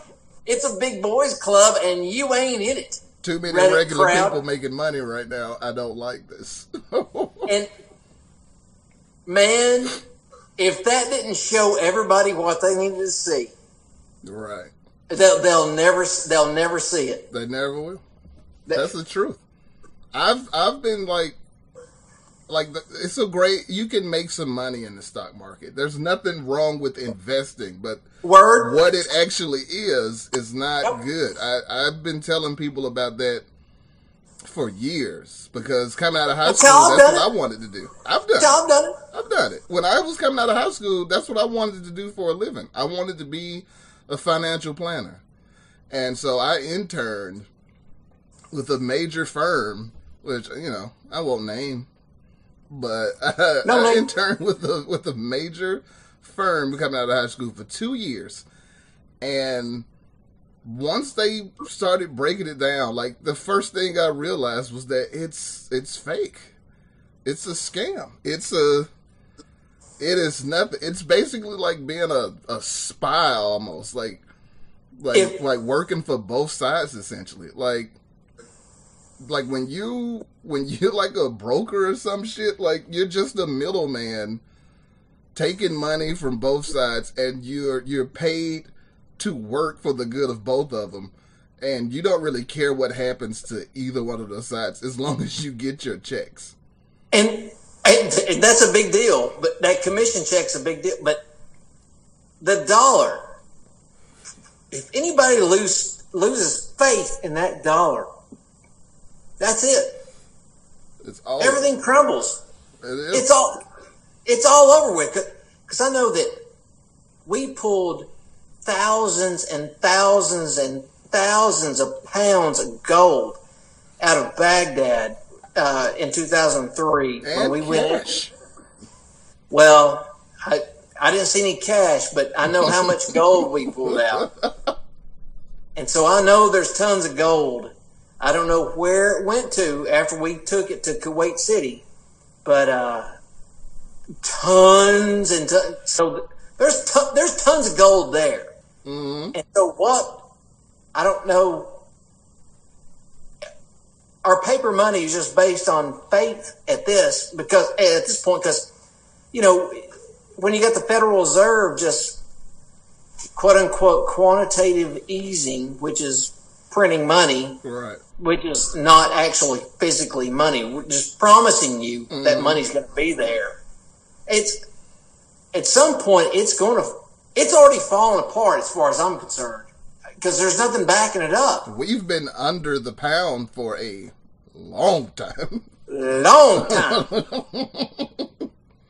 which is not something you know the average person and by and the, and the, And I the problem is the average person is not is is makes up most people. It doesn't And- mean average mathematically. Most people fall under the category of the average person. The average person doesn't know what any of that means. They don't know how that works, what the gold standard and what backs our money. All they know is this says twenty dollars, I get to buy twenty dollars worth of shit. And that's just because America's a country that's been on top and in charge of so much for so long that we don't understand when we see some country, you know, what we consider third world where their money becomes worthless or where inflation creates four hundred dollar gallons of milk in their in their terms of money. And we're just like, what the hell does that mean? Like It- why why like- is a gallon of milk 400 of what they use as dollars. That's insane. It's just like it's that's you don't have to worry about that because you're an American, but that just that's just right now. But And- it could all change in the blink of a fucking eye. Just like GameStop made people rich in the blink of a fucking eye. Because the stock market is bullshit. and it's it's weird. I've been working on a graphic novel, and so I've been researching. I only wanted to research how and why the 2007, 2008, 2000, the financial collapse happened. Man, I'm all the way back in the Medici clan and Shakespeare about you know, uh, you know, and, uh, you know the Jewish clans and uh, an ounce of blood and all that shit. right. It's uh, it's uh, and how all that crap started, and how it like it like the savings and loan cl- crash under Reagan was a big deal, and everybody forgot about that. And then when Clinton uh, overturned uh, uh, uh, But yeah, Clinton overturned Oh. Glass. Clinton overturned Glass Steagall. and which uh, Glass Steagall was in place uh, to ensure that a de- Great Depression would never happen again. It's and from, as soon it's as from the op- 30s. from, yeah, from the 30s, and once he signed that out, that immediately allowed City and Travelers to combine to be uh, Citibank, All right. And that led up to 2007. And here you go. It's and I, I don't know if you and I have talked about it. I don't have a favorite politician. I don't have a I don't align myself with a political party. Right. I think they're all against us. You know, it's the same thing. And uh, and I know everybody, people, my my family go, well, you know, when Clinton was in charge, anybody that wanted a job had a job, had a job. It's like, well, okay. but let, let's look at some other numbers. All right. Let's not, let's not talk about the jobs. What else? Yeah. What else do you do? but you know, that's how politics works. It's a, it's a one. It's it's sort of a, it's a magician's act. It's it's look over here, and just watch my left hand, and don't worry about what's going on with my right hand, because that's true. Like anybody who wants a job, you have a job under Clinton. It's like I mean that's fantastic, but there's way more to life and and the government and politics of what happens to citizens than do you have a job? like what there's no you got a job, well then you don't get to complain. It's like that's not what's that have to do with my health? what's that have to do with infrastructure or anything like that? Like that's not a that's not good enough. and and if you're going to be tre- Treasury Secretary, clearly you're going to come from Goldman Sachs, which is a massive world banking firm. Like Bananas. they're they're the ones pulling the monetary strings, and they're the one in influencing all the politicians. It's and it's it's almost sickening, almost that we have to keep paying taxes for their failures, and then here comes the quantitative easing. Goes, ah, you know what? We're going to bail these banks out. They messed up so that's what I love about Reddit. When Reddit comes in and just absolutely wrecks their system Right. and exposes that disgusting underbelly of them and just goes, you know what? If everybody could crowdsource and everybody could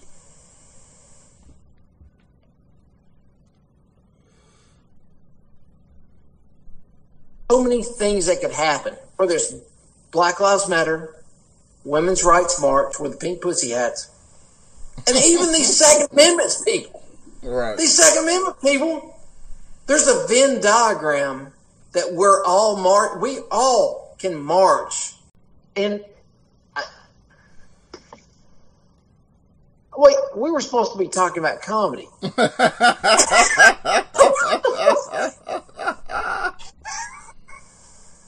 It happens, man. There's Man, listen, there's a lot going on outside. Of, there's way more going on in pretty in, in a lot of stuff than there is in comedy. We know what's going on in comedy. There's nothing going on. so yeah, for profit, for profit prisons. I I don't understand for-profit prisons. I don't understand how you can outsource something that's like a, a service of of the government. Like housing your citizens that have committed crimes against the state or against the country. I don't know I don't understand how that can be the same as opening a a fried chicken restaurant. My, my, my two, two DUIs that I've been in the jailhouse for.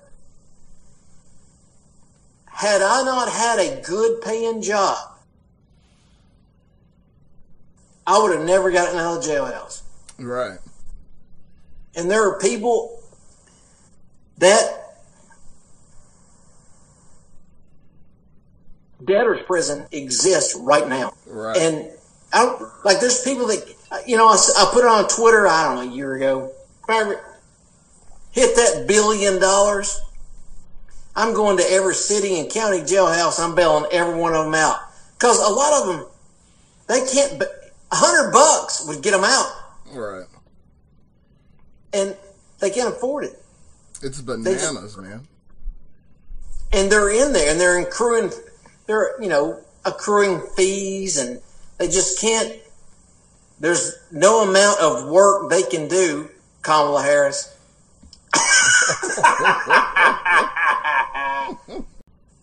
Yeah. I'll never understand private prisons. I don't because to me that's no different than a private police force or a private court system. Like that's a that's a function of of your government.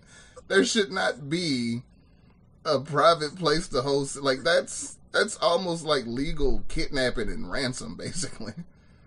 like you can't how is that a business you could go into? Like how can you say I want to open a business and I've got three things that like I, I I don't know if I want to open a clothing store or a car wash or a prison.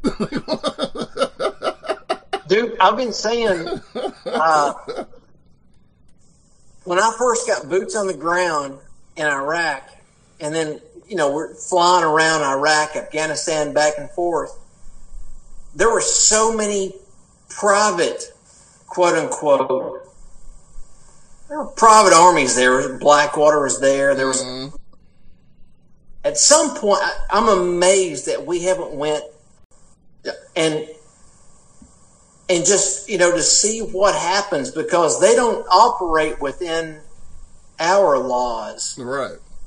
they can do whatever they want to and they're getting paid six figures tax free and By the government. i'm a I, oh which is contractors. Insane. contractors. That's what I saw when you know when Biden was gonna be elected, and he hired a security firm for security purposes at the inauguration, and like it's just like, do we not have like fifteen different types of law enforcement in this country? to- meet the new boss. to handle things like uh, the the top job in the country to be protected. Like, like he's the president, and we have an armed forces whose whole job is protection of this country and each and every citizen. And you're telling me that between the Marines, Air Force, fucking Coast Guard, Army, and Navy, um, the Secret Service, the FBI, the CIA, the NSA, sheriffs, police, uh, U.S. Marshals, security guards at the mall. You mean to tell me we can't get enough people to cover securing the fucking president? And exactly two weeks prior, five people were killed, including cops. And that's the best you can do? Like, two weeks prior, a treasonous insurrection happened. It's And- crazy. and and nobody's they're just blowing it off. Like I mean, I see it on Twitter, and you know, I don't see any real legal action going on. Like it's it's kind of deflating. But that being said, if uh, if anybody's listening out here, uh, I have absolutely no remorse for any of those pussy soldiers sleeping in parking garages because uh, I slept in way worse with zero per diem compared to what they were in Washington D.C. so go fuck yourself.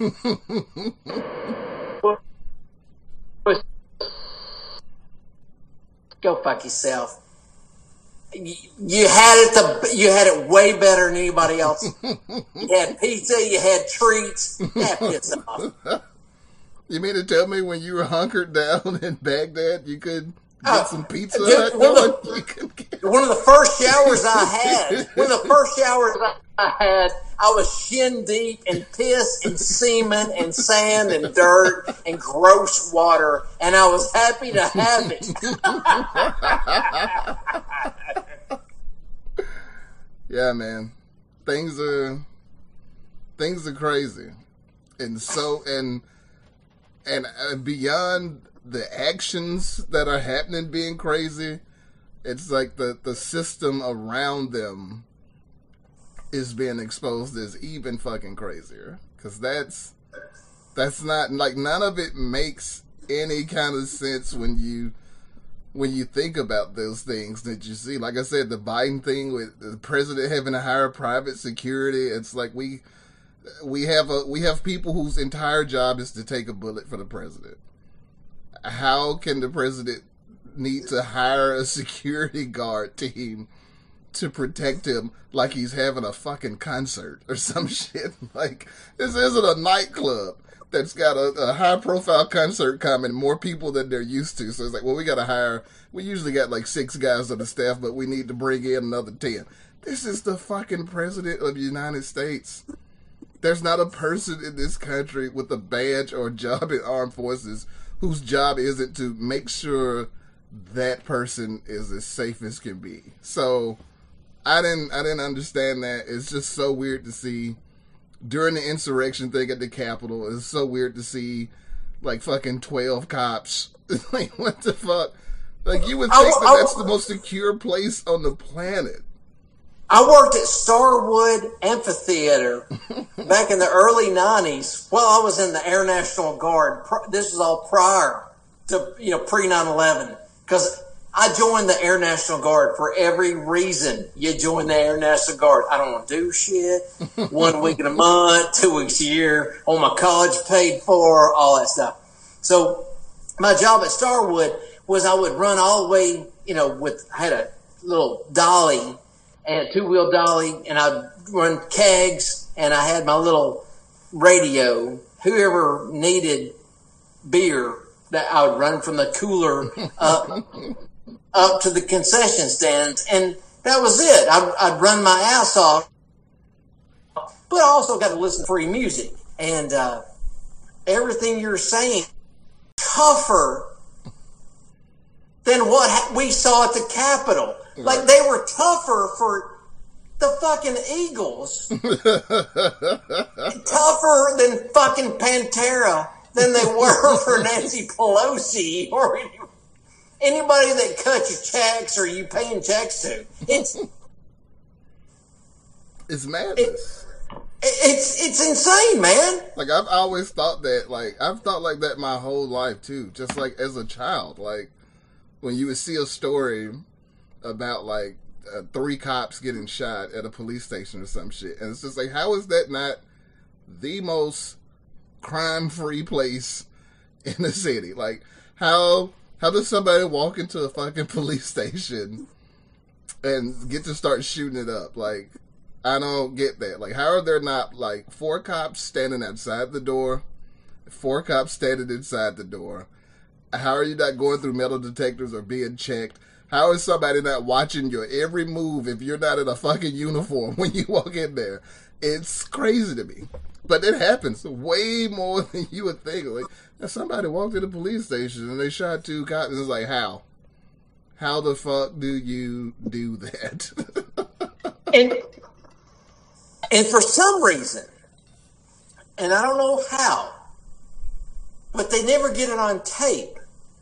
Yeah, why are there no cameras everywhere in the police station? But for some reason, there will be YouTube videos of somebody getting shit slapped at them at a chicken shack because somebody came at them wrong.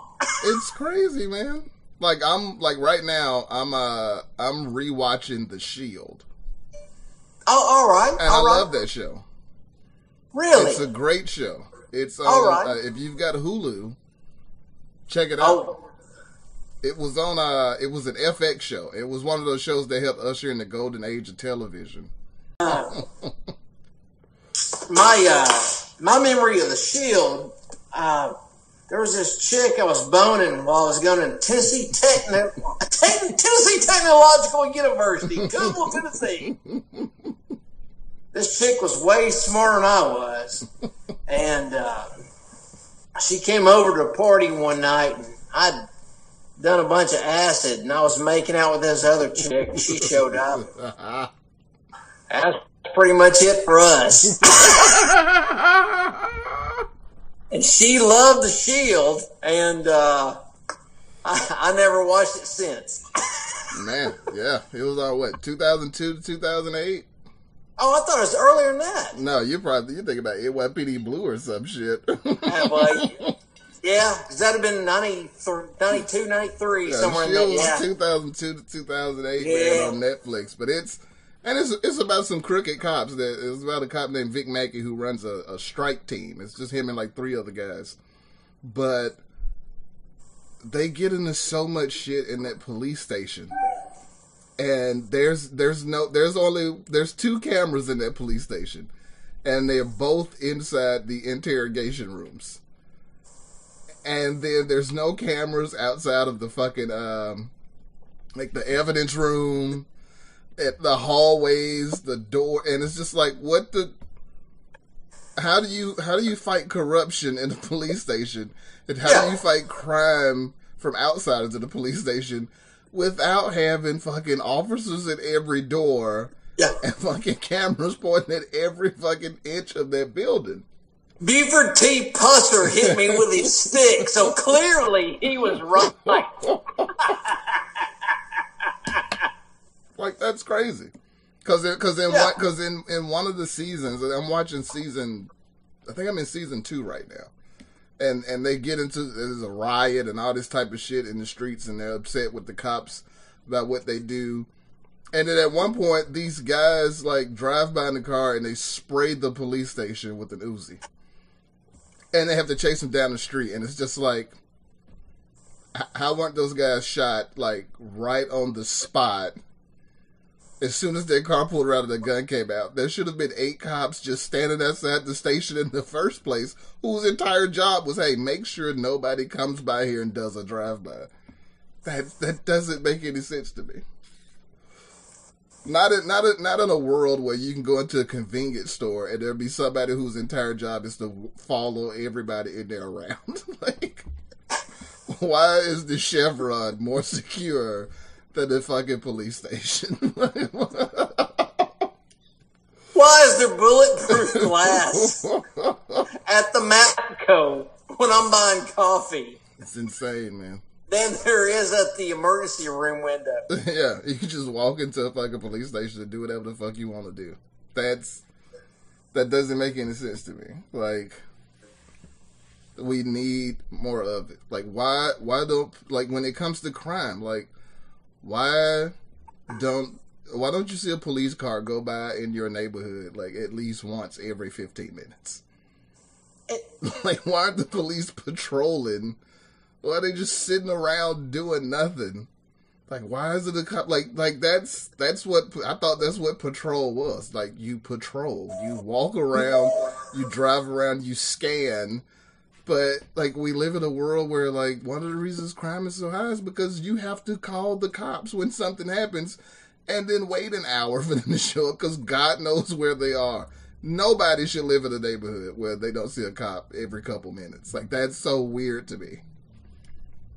It's our last conversation. I've been thinking about this a lot. Like, uh, and I, I've been, you know, a smart ass. You know, just thinking about, uh, remember in The Godfather when that big Irish cop comes up and he, he grabs Michael Corleone waiting outside his dad's hospital. Stand him up, stand him up, whack, whack. well, we need more cops like that just patrolling the streets. We, And it's we like, need well- some real patrols, man. and and part of me is like if cops would walk down the streets instead of writing tickets and just running to murders and running to homicides and actually becoming people Right.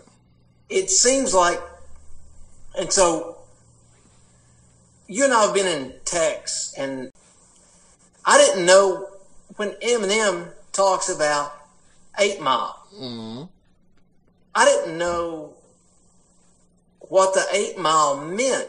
Right. As far as Detroit goes, there were segments built specifically for white people and black people. And if you were a white person, depending on which section of mall you were in, hmm you were you were in a mortgage where they had you jacked up at a higher interest rate. Yeah. And dude, that was back in 61. yeah. Like subprime mortgages, that's not a new thing. No, not at all. I mean, that goes And- all the way back to redlining and all this kind of shit. Like, people don't realize, like, when people talk about systemic racism, like, it's, it literally means the system. It, it's, it's literally talking about, It, I think, the same, the same as Jim Crow laws, like, the, I- I- the I Jim Crow type policies built into these systems. a, dirt, a dude 50 feet away from you is paying a higher mortgage rate than you are, Right. depending on which side of the wall he is. Yeah, it's weird like that. There's a place like that here in Birmingham where, like, because of the way the city limits are drawn, um, there's there's an area of uh, right next to Birmingham called Tarrant, Yeah. and Tarrant is a city, but the line is literally drawn in the middle of a neighborhood. So there are people who, uh, depending on which side of the street you live on, you live in Tarrant or you live in Birmingham. And because of that, the street that runs along Tarrant City High School is on the Tarrant side, and everything across the street in that neighborhood is the Birmingham side. So there are people who literally live across the street from this high school who are not zoned to go to that high school because that's where the city limit is. So there are people who could walk to school in 30 seconds who have to go to the high, I think the nearest high school to Tarrant from that part of Birmingham is like, it's like, like five, six miles away. So yeah, I, I was just going to bring up gerrymandering yeah, as far as political goes. yeah, but then, that kind of then shit. Just, and it's I, I, I can't remember her name. That lady that got sentenced to five years because she forged. She wanted her kid to go to a school just outside her door. hmm She gets sentenced to five years, and then uh, USC Family Matters check, eh, three months, whatever. All right. It's insane. Like why like that's that's what, you know, you're a person who worked in in in, in a government job, so you know like the the tediousness of of government bureaucracy is it's insane some of the stuff you have to do when you're dealing with the government cuz like that and that's one of them. Like why the fuck can't there be some sort of spe- it's so easy to make some sort of special exception that says The children who live directly across the street from the school are zoned to go to it. We can do. Now, if you live on the opposite, if you live 40 miles away on the other side of Birmingham, then no, you're not allowed to go to Tarrant City High School. But if you live in Birmingham, but the part of Birmingham you live in is within a block of that school, you you can go there. It should be that simple. The fact that you have to get a fishing license to take your kid to go down the local fishing hole and fish for brim. A fishing hole that doesn't belong to a cannery or some shit either. You At know, all. just just a place where you can fish. Like, well, you gotta get like, why? I'm That- just fishing. You you have to go down to the county or the city to get a permit to put a shed in your backyard. Oh, dude, It's I experienced that firsthand. I've dealt with that firsthand in the last couple years. There was a fire at my granddad's house um, in 2016. The house I'm in right now. The fire here. And no, this wasn't even with the fire. This wasn't that. A tree. This was a tree falling. This was like 2018.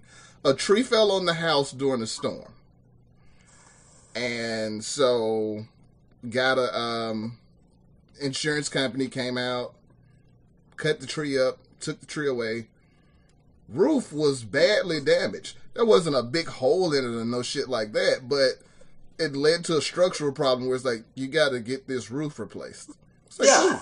ooh.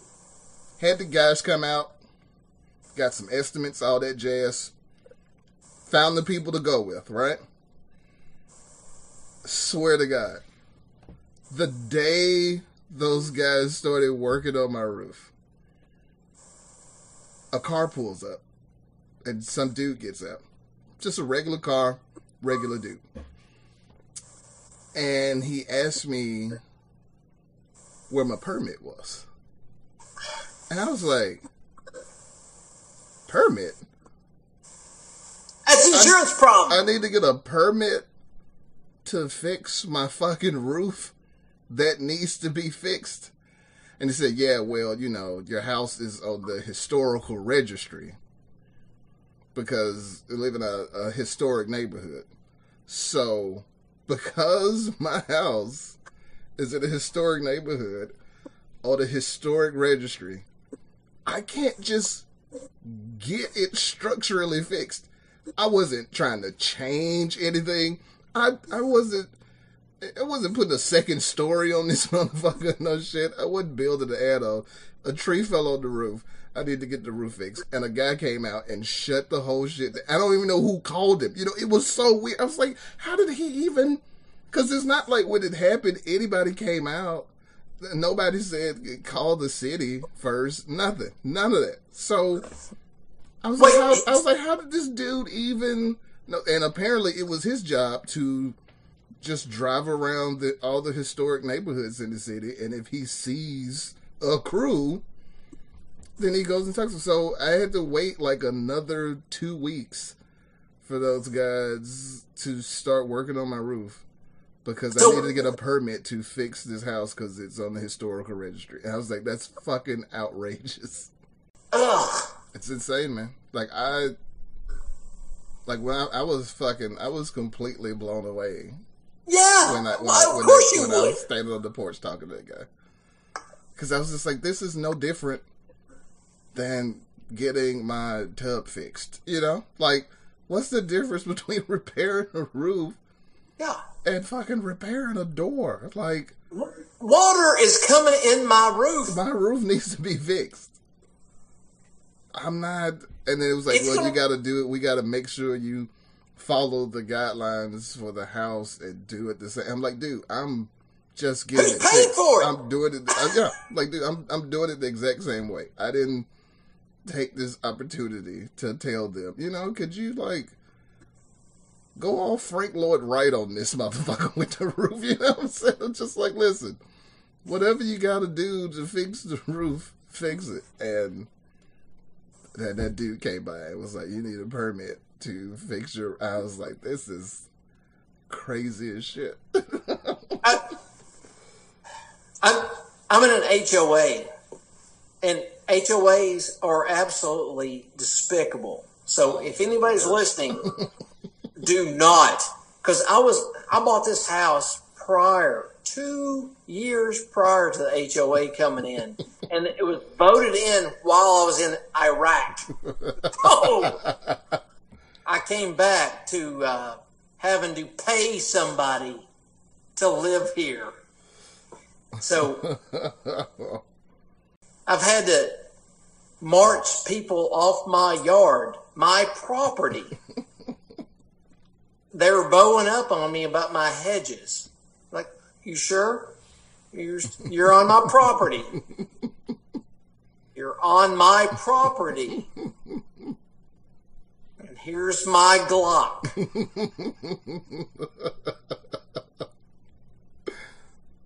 Which, Bananas, man. which one's it gonna be?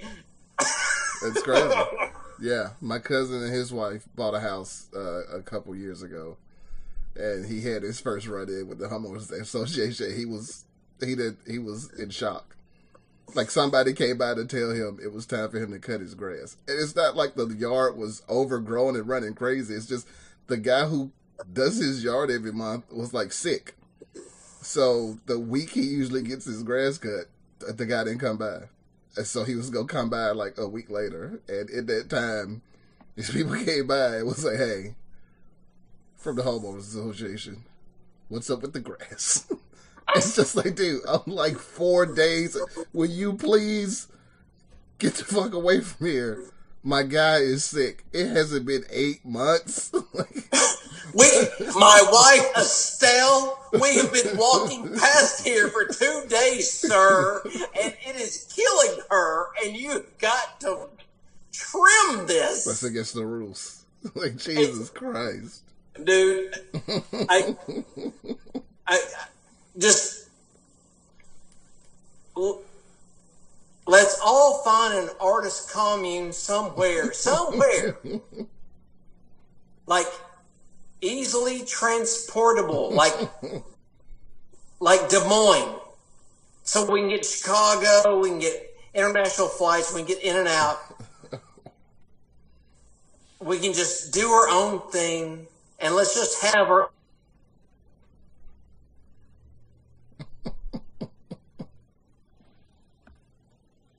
away from people. It kills me. Yeah, they need to give us one of the states for that. Like, there's no reason there should be two Dakotas. Let's just take one of them and just turn them into a no man's land, essentially, where like we still have to follow, you know, the core the core rules of the government, but it, can we just let give one just one state to turn into a commune? And it's just like, yeah, you know, grow shit, grow food, build a shed, whatever the fuck you want to do, man. You went far. You went farther than I did. I was going to say, as a touring comic, as soon as you come home, you immediately wash the sheets because you know they're all cum stained. immediately on hot water, change the sheets. But Yeah, but that's what we need, man. We need one state that's just to keep it the wild frontier, and just take it back to just just give us South Dakota, man, and just let people who want to live free. If you if you if you're a true libertarian, you know, just just just let them have it. Just like listen, dude, I'm tired of the homeowners association. I just want to pitch a tent out here and live. And like, okay, cool, go to South Dakota. And No. nobody will come by and bother you about your fucking shrubs ever again. You know, give them North Dakota. If Canada takes it, no, you libertarians. Defend it, motherfucker. yeah. You've been. the, the advancement of civilization has forced people who want to live without all the bullshit to have to live in uninhabitable places. So yeah, just give us a state, man. Wyoming, something like that. Just let them Actually. The libertarians, they want all the trimmings, but they don't want to contribute. Right. exactly. Now, that's how we fix that, man. Just give us one state where it's just like, eh, No, no, Texas. no, no, don't murder people. Don't steal from people. But you know, just put a bathroom onto your house without having to call the city. Nobody cares. Just do I, you know, I, I'm I'm good with Texas. Everybody seems to be moving there. Just go for it, man. And like, don't come to the southeast. Don't take our food. I, I love the fact that Nashville is, you know, eight hour drive in any direction. I sixty five, I forty, I twenty four. Eight hours, I can be within seventy percent of the population of the country. I can also be within our food, our culture, everything about us All right. and and I don't know. I don't know about you. you a lot of people hate us. Like they they well hate me. this accent, this face. They're like, oh, I bet you were probably a slave owner. I'm like, the fuck are you talking about? and so you get that a lot. You know, when you step outside of the southeast, but I like us down here. I well, I like my friends. I mean, there the anyway. southeast is it's beautiful, it's wonderful. Um, you know, we've still got a lot of the the manners and the, the civility given to our society by the British and the French when they used to inhabit these lands. So we still got that. That's what a lot of people don't realize. That's what Southern hospitality is. It's just the continued influence of the British and French over Southern society. My my Appalachian accent comes from the Scots Irish that came over, right. and so they just basically hit Virginia, then went. They basically hiked the the uh, Appalachian Trail. Mhm. They were like, they went south to Springer Mountain, Georgia, on the eastern side. Went, this sucks, and then went back up the western side, and then that's where my folks settled on the Cumberland Plateau. Right. So, it wasn't.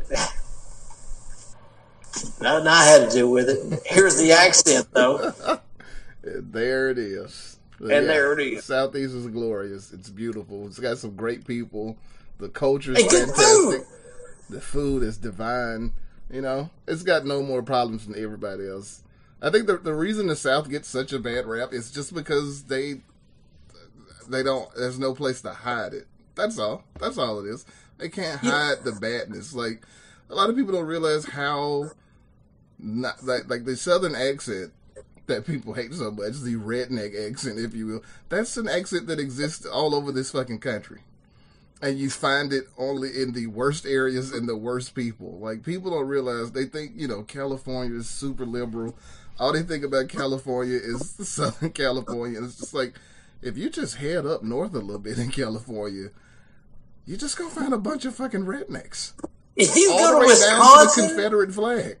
if you go to Wisconsin or anywhere in Ohio, you're going to get killed or down.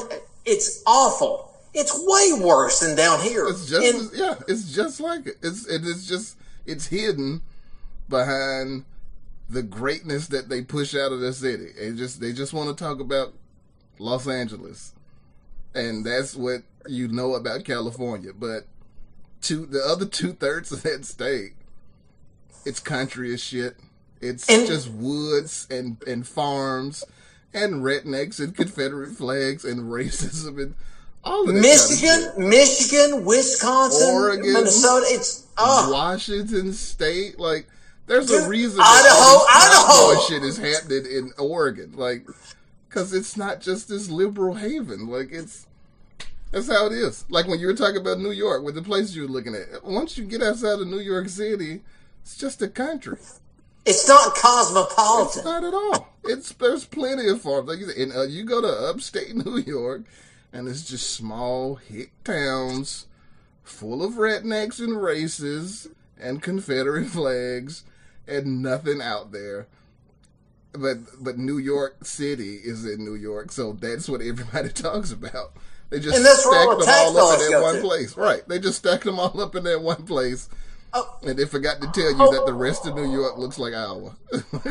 Oh, oh, and by the way, we uh, we were also talking about you know, food, we didn't talk about music. Oh, well, here's Mississippi and Alabama and New Orleans and everything else coming out of the Southeast. So Right. there's, uh, well, there, you're welcome, everyone. There's a lot of greatness in the South, man. The South is, you know, because we've all dealt with it. Like, as a white man, what you get when you leave the South is the accusations of being the problem in the South. And Oh, then what I get, as a, what I get as a black man when I'm outside of the South is like, how did you escape it? How are you? Did you just run away? Did you? Are you ever going back? And it's just like, it's not what you think. It's not. The, 50s are over with, buddy. Like, it's not Please, on TV. let, let's, let's keep talking about this, please. But that's Yes, all they you're say. exactly It's like, right. so you're from Alabama. What is it like? How dangerous? And it's just like, the fuck are you talking about? It's just like here. like, when I went to Oregon, they were like, uh, so how'd you escape it? like, what are you talking about? Like, did you get of that Klan? Like, what? I was a, How did you survive so long without joining up? there's no Klan. I knew it was a, I knew it was around, but I was a kid, man. I mean, I wasn't in it. I, I had to work. I went to school. I was a kid. I went to school. People I- are shocked. They're in, I'm just like, I've never seen somebody in the Klan robe outside of the TV just like you. I've never seen the Klan. I've never been called a nigger. I don't. I've never experienced any of this stuff. I'm not scared to uh, be outside after sundown. There's no part of town I can't go to. It's it's not what its reputation has grown to be. It's insane. I've been to a party where white people have prepped me. They're like, okay, so there's going to be a black man here. Are you okay with that?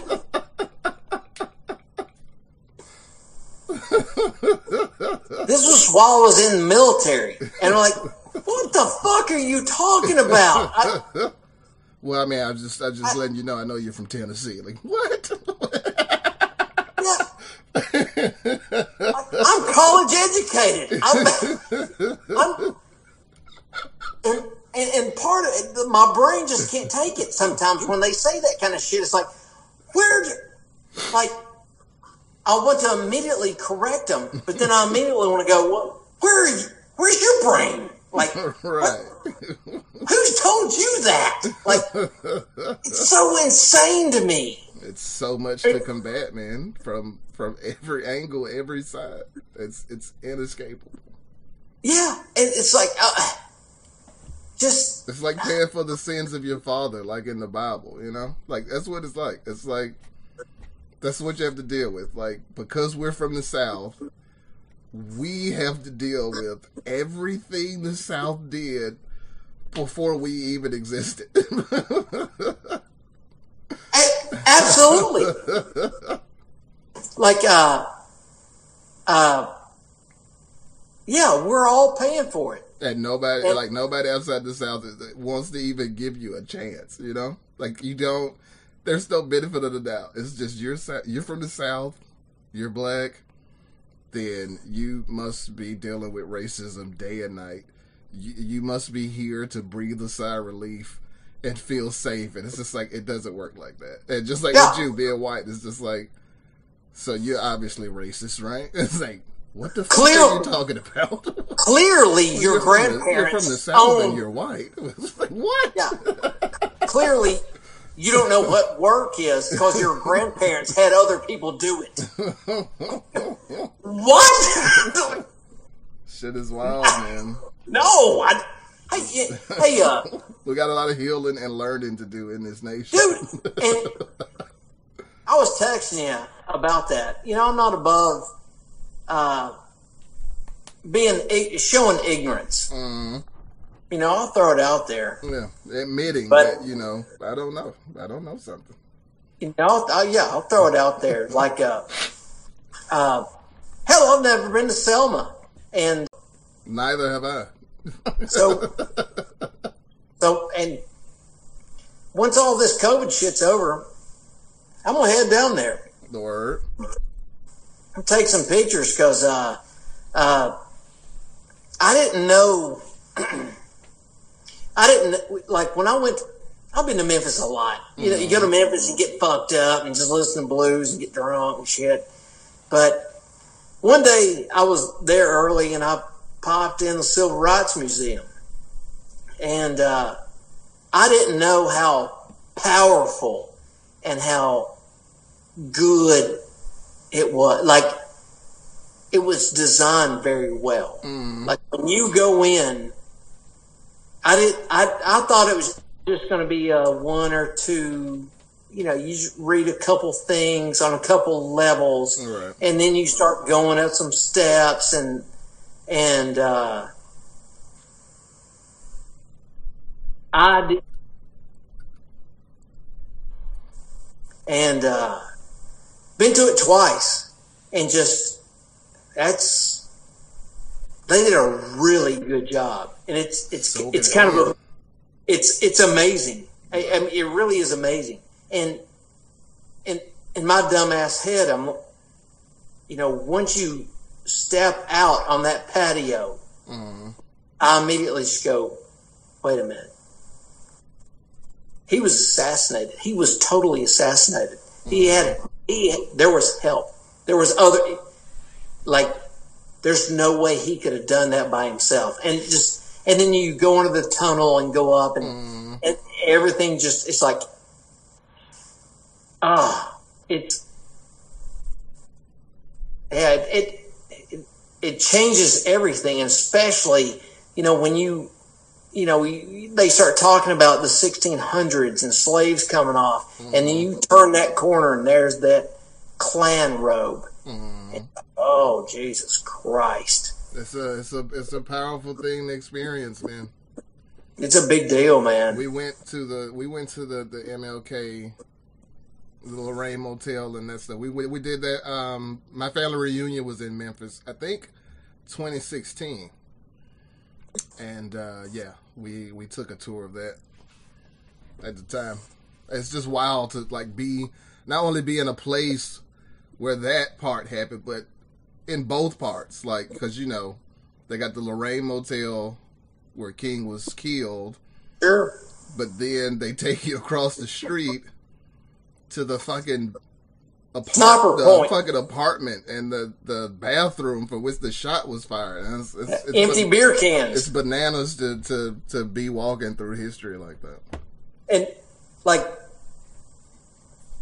what I'm what I've told people about, you know, when you see those horrible, horrible videos of uh, you know black folks getting jerked away Right. from those uh, deli counters, that's in Nashville, Tennessee.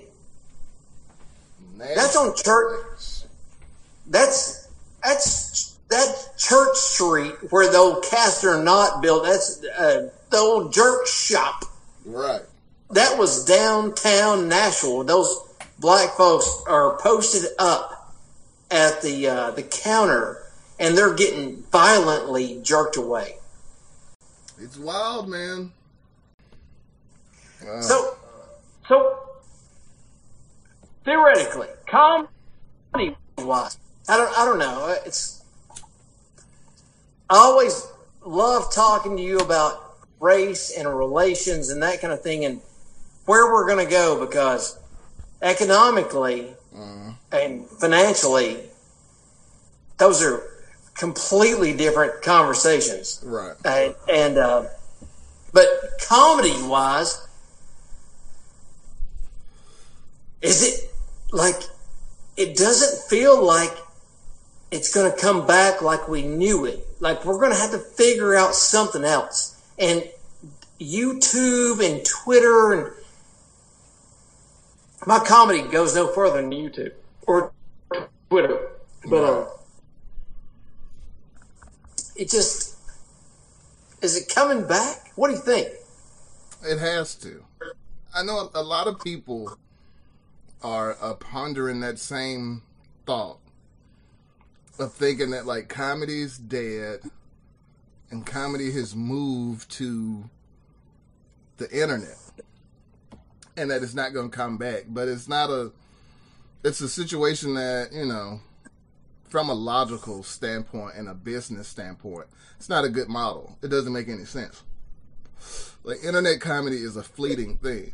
Like there's no internet stand up you know what i mean? Like you can do you know i don't know if you want to call them sketches or you know they're 30 seconds long you want to call them skits or whatever but like you can't do stand up online. Like you you got to do it in person. People have to see it in person. That's the reason that it's never been a thing before. Like like think about it like like sports you know? Because a lot of people put it in a financial thing like well you can make more money doing your comedy on the internet and there's be more opportunities. But it doesn't work like that because you got to think there's way more money in broadcasting the NFL. You know what I mean? That's what they those contracts worth billions upon billions of dollars. You make way more money broadcasting the NFL than you do at a stadium, but when they put football on TV, they didn't get rid of the stadium. You know what I mean? Like it's not the entertainment value. It doesn't rest in people watching it from home. That's that's why comedy's never done that. That's the reason, like Nashville, Zanies.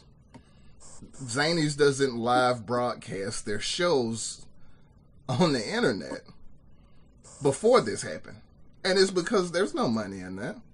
Because people can't get the same experience. Like, think about how many comedy shows you would watch online if you had the opportunity to. It'd be almost none because it's not the same. Like all the shows you've been to, if somebody was like, "Well, Dave Chappelle's coming to town," you'd be like, "I got to get tickets." He's got COVID. But yeah, he does. But you know, that's to be expected. He hasn't stopped performing. That's another story. But if Dave Chappelle was coming to town, and he was going to fill up, you know, Bridgestone Arena, tens of thousands of tickets. You try to get one of those tickets right? But if they told you, well, the show sold out, but we've got tickets available for the online portion of the show, you might do that once if you're just hankering to see Dave Chappelle so bad. But you wouldn't do that every time he came to town because it's not the same experience. It's just like, because it's not like watching sports.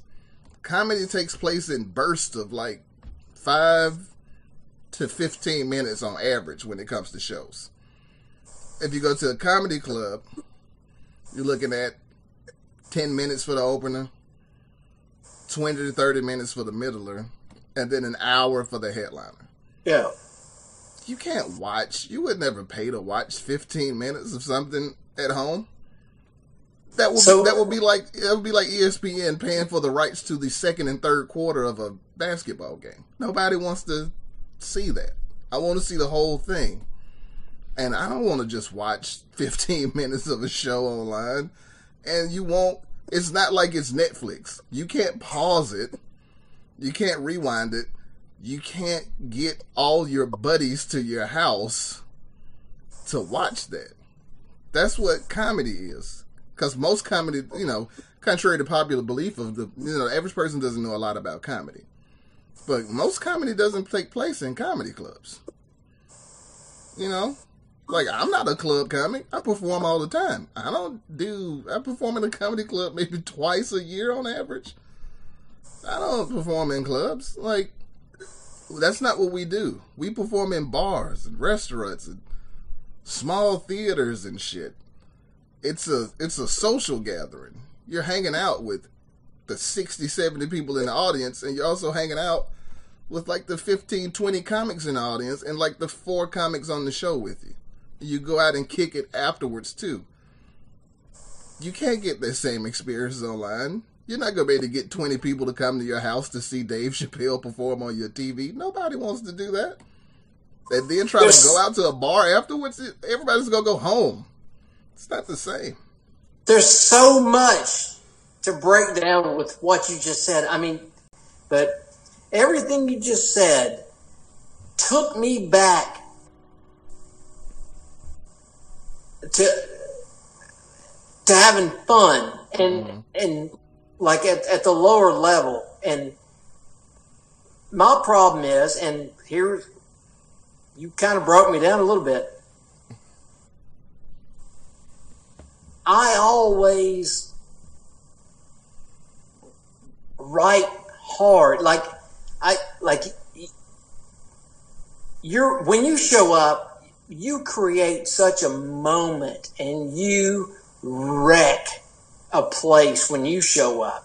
When you get behind the mic you wreck it.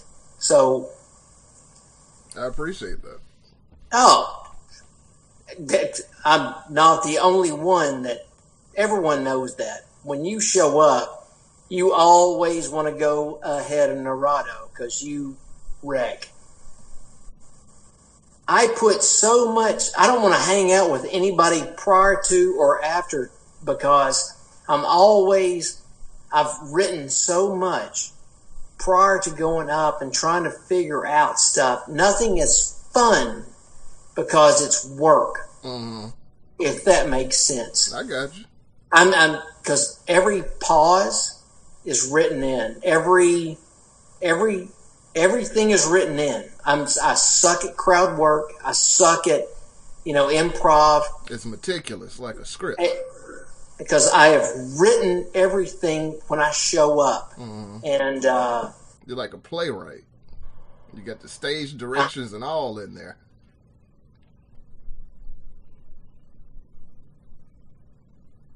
can't just come up and grab the mic and destroy the room. I can't do that. When I come up, it's like, all right, I better be, I better have something they never heard before. Stick to the script. I got you.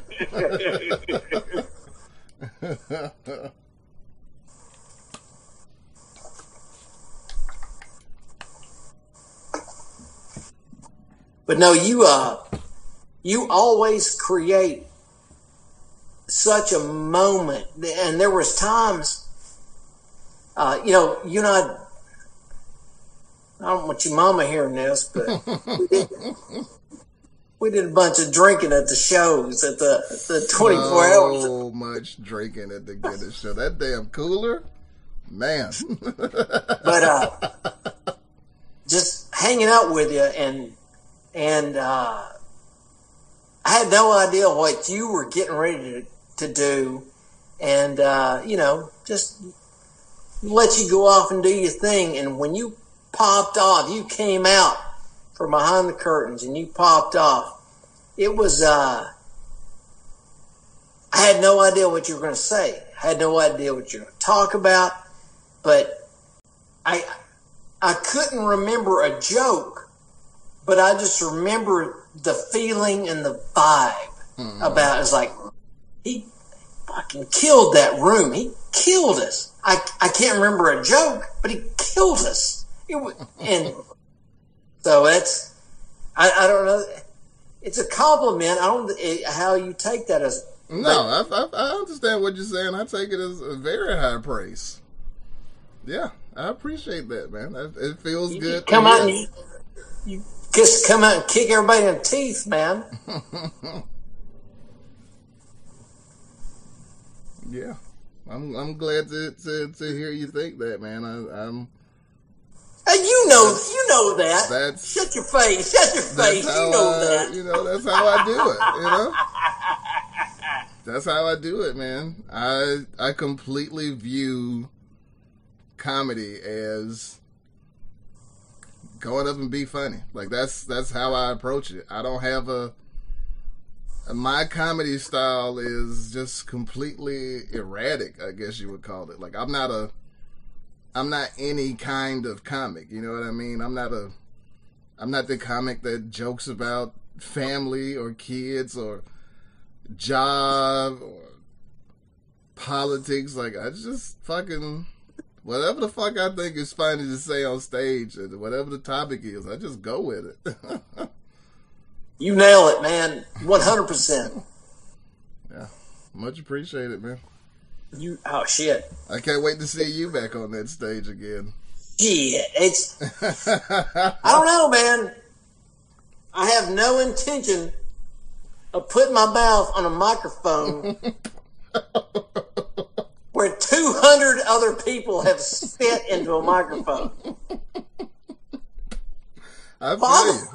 I talked to Micah Dean the other day, and he was telling me that when the when the when the pandemic first started, you know, and, and they were like still trying to do his mic, and uh, they were wiping the microphone off with the with the Clorox. it was like sanitizing it every time somebody touched it, and it ended up shorting the mic out.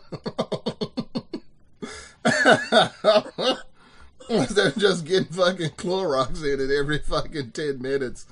And the fucking mic went bad. And so, yeah, I feel you, man. I don't, I'm not. And the thing, and the thing is, those people are going to get COVID for an awful five minutes.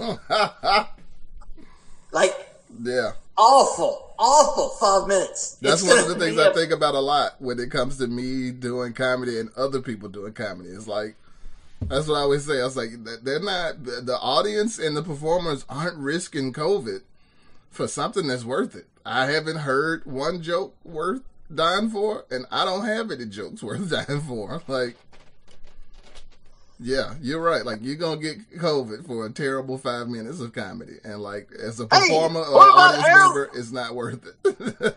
What about airline food? I'm like, Dad. I swear, I think about that all the time whenever I see somebody still doing shows. It's just like the audience and the comic are really putting themselves in harm way for like this isn't a movie audition. Like you're risking this shit.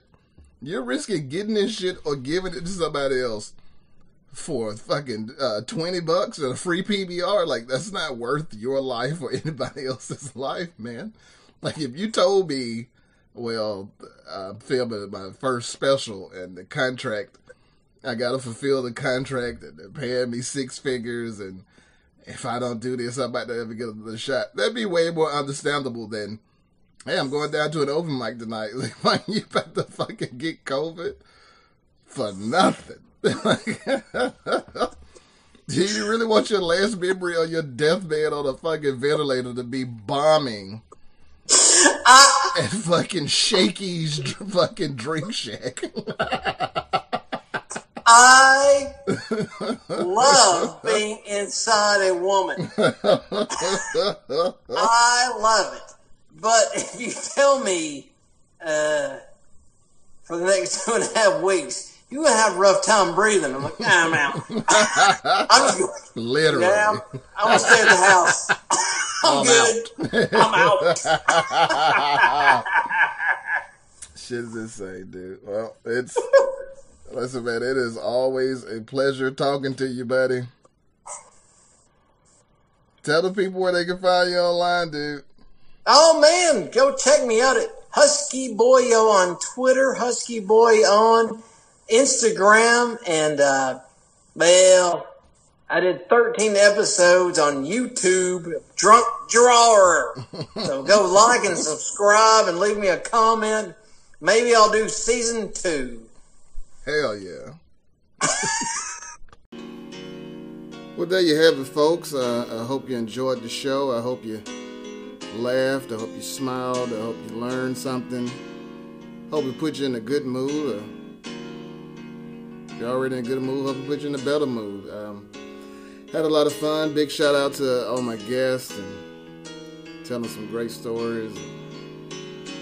It's a real good time, man anyway, uh, you know, check back in with us soon. We'll have a all new episode going. I want you to know I love you, and I, I hope you love yourself and, and love everybody else. The number to the National Suicide Hotline is 1 800 273 8255. The number to the Trans Lifeline is 1 877 565 8860 hit them up if you if you need to talk about some things or something's troubling you. Hell, hit me up. I don't really sleep until the sun comes up like a vampire. So hit your boy up, man. If you got my number, call me. You know, when you need to talk. Text me. Hit me up on Twitter. Hit me up on Facebook. Hit me up on Instagram. Whatever. You can email me at rodforshort at gmail.com. And if you, you're feeling generous, hit your boy with a donation on the Cash App. That's cash tag. Dollar sign, Rod for short, R-O-D, number four, S-H-O-R-T. Hit me up on Venmo at Narado Moore. And um, I think that'll do it, man. Holla at you.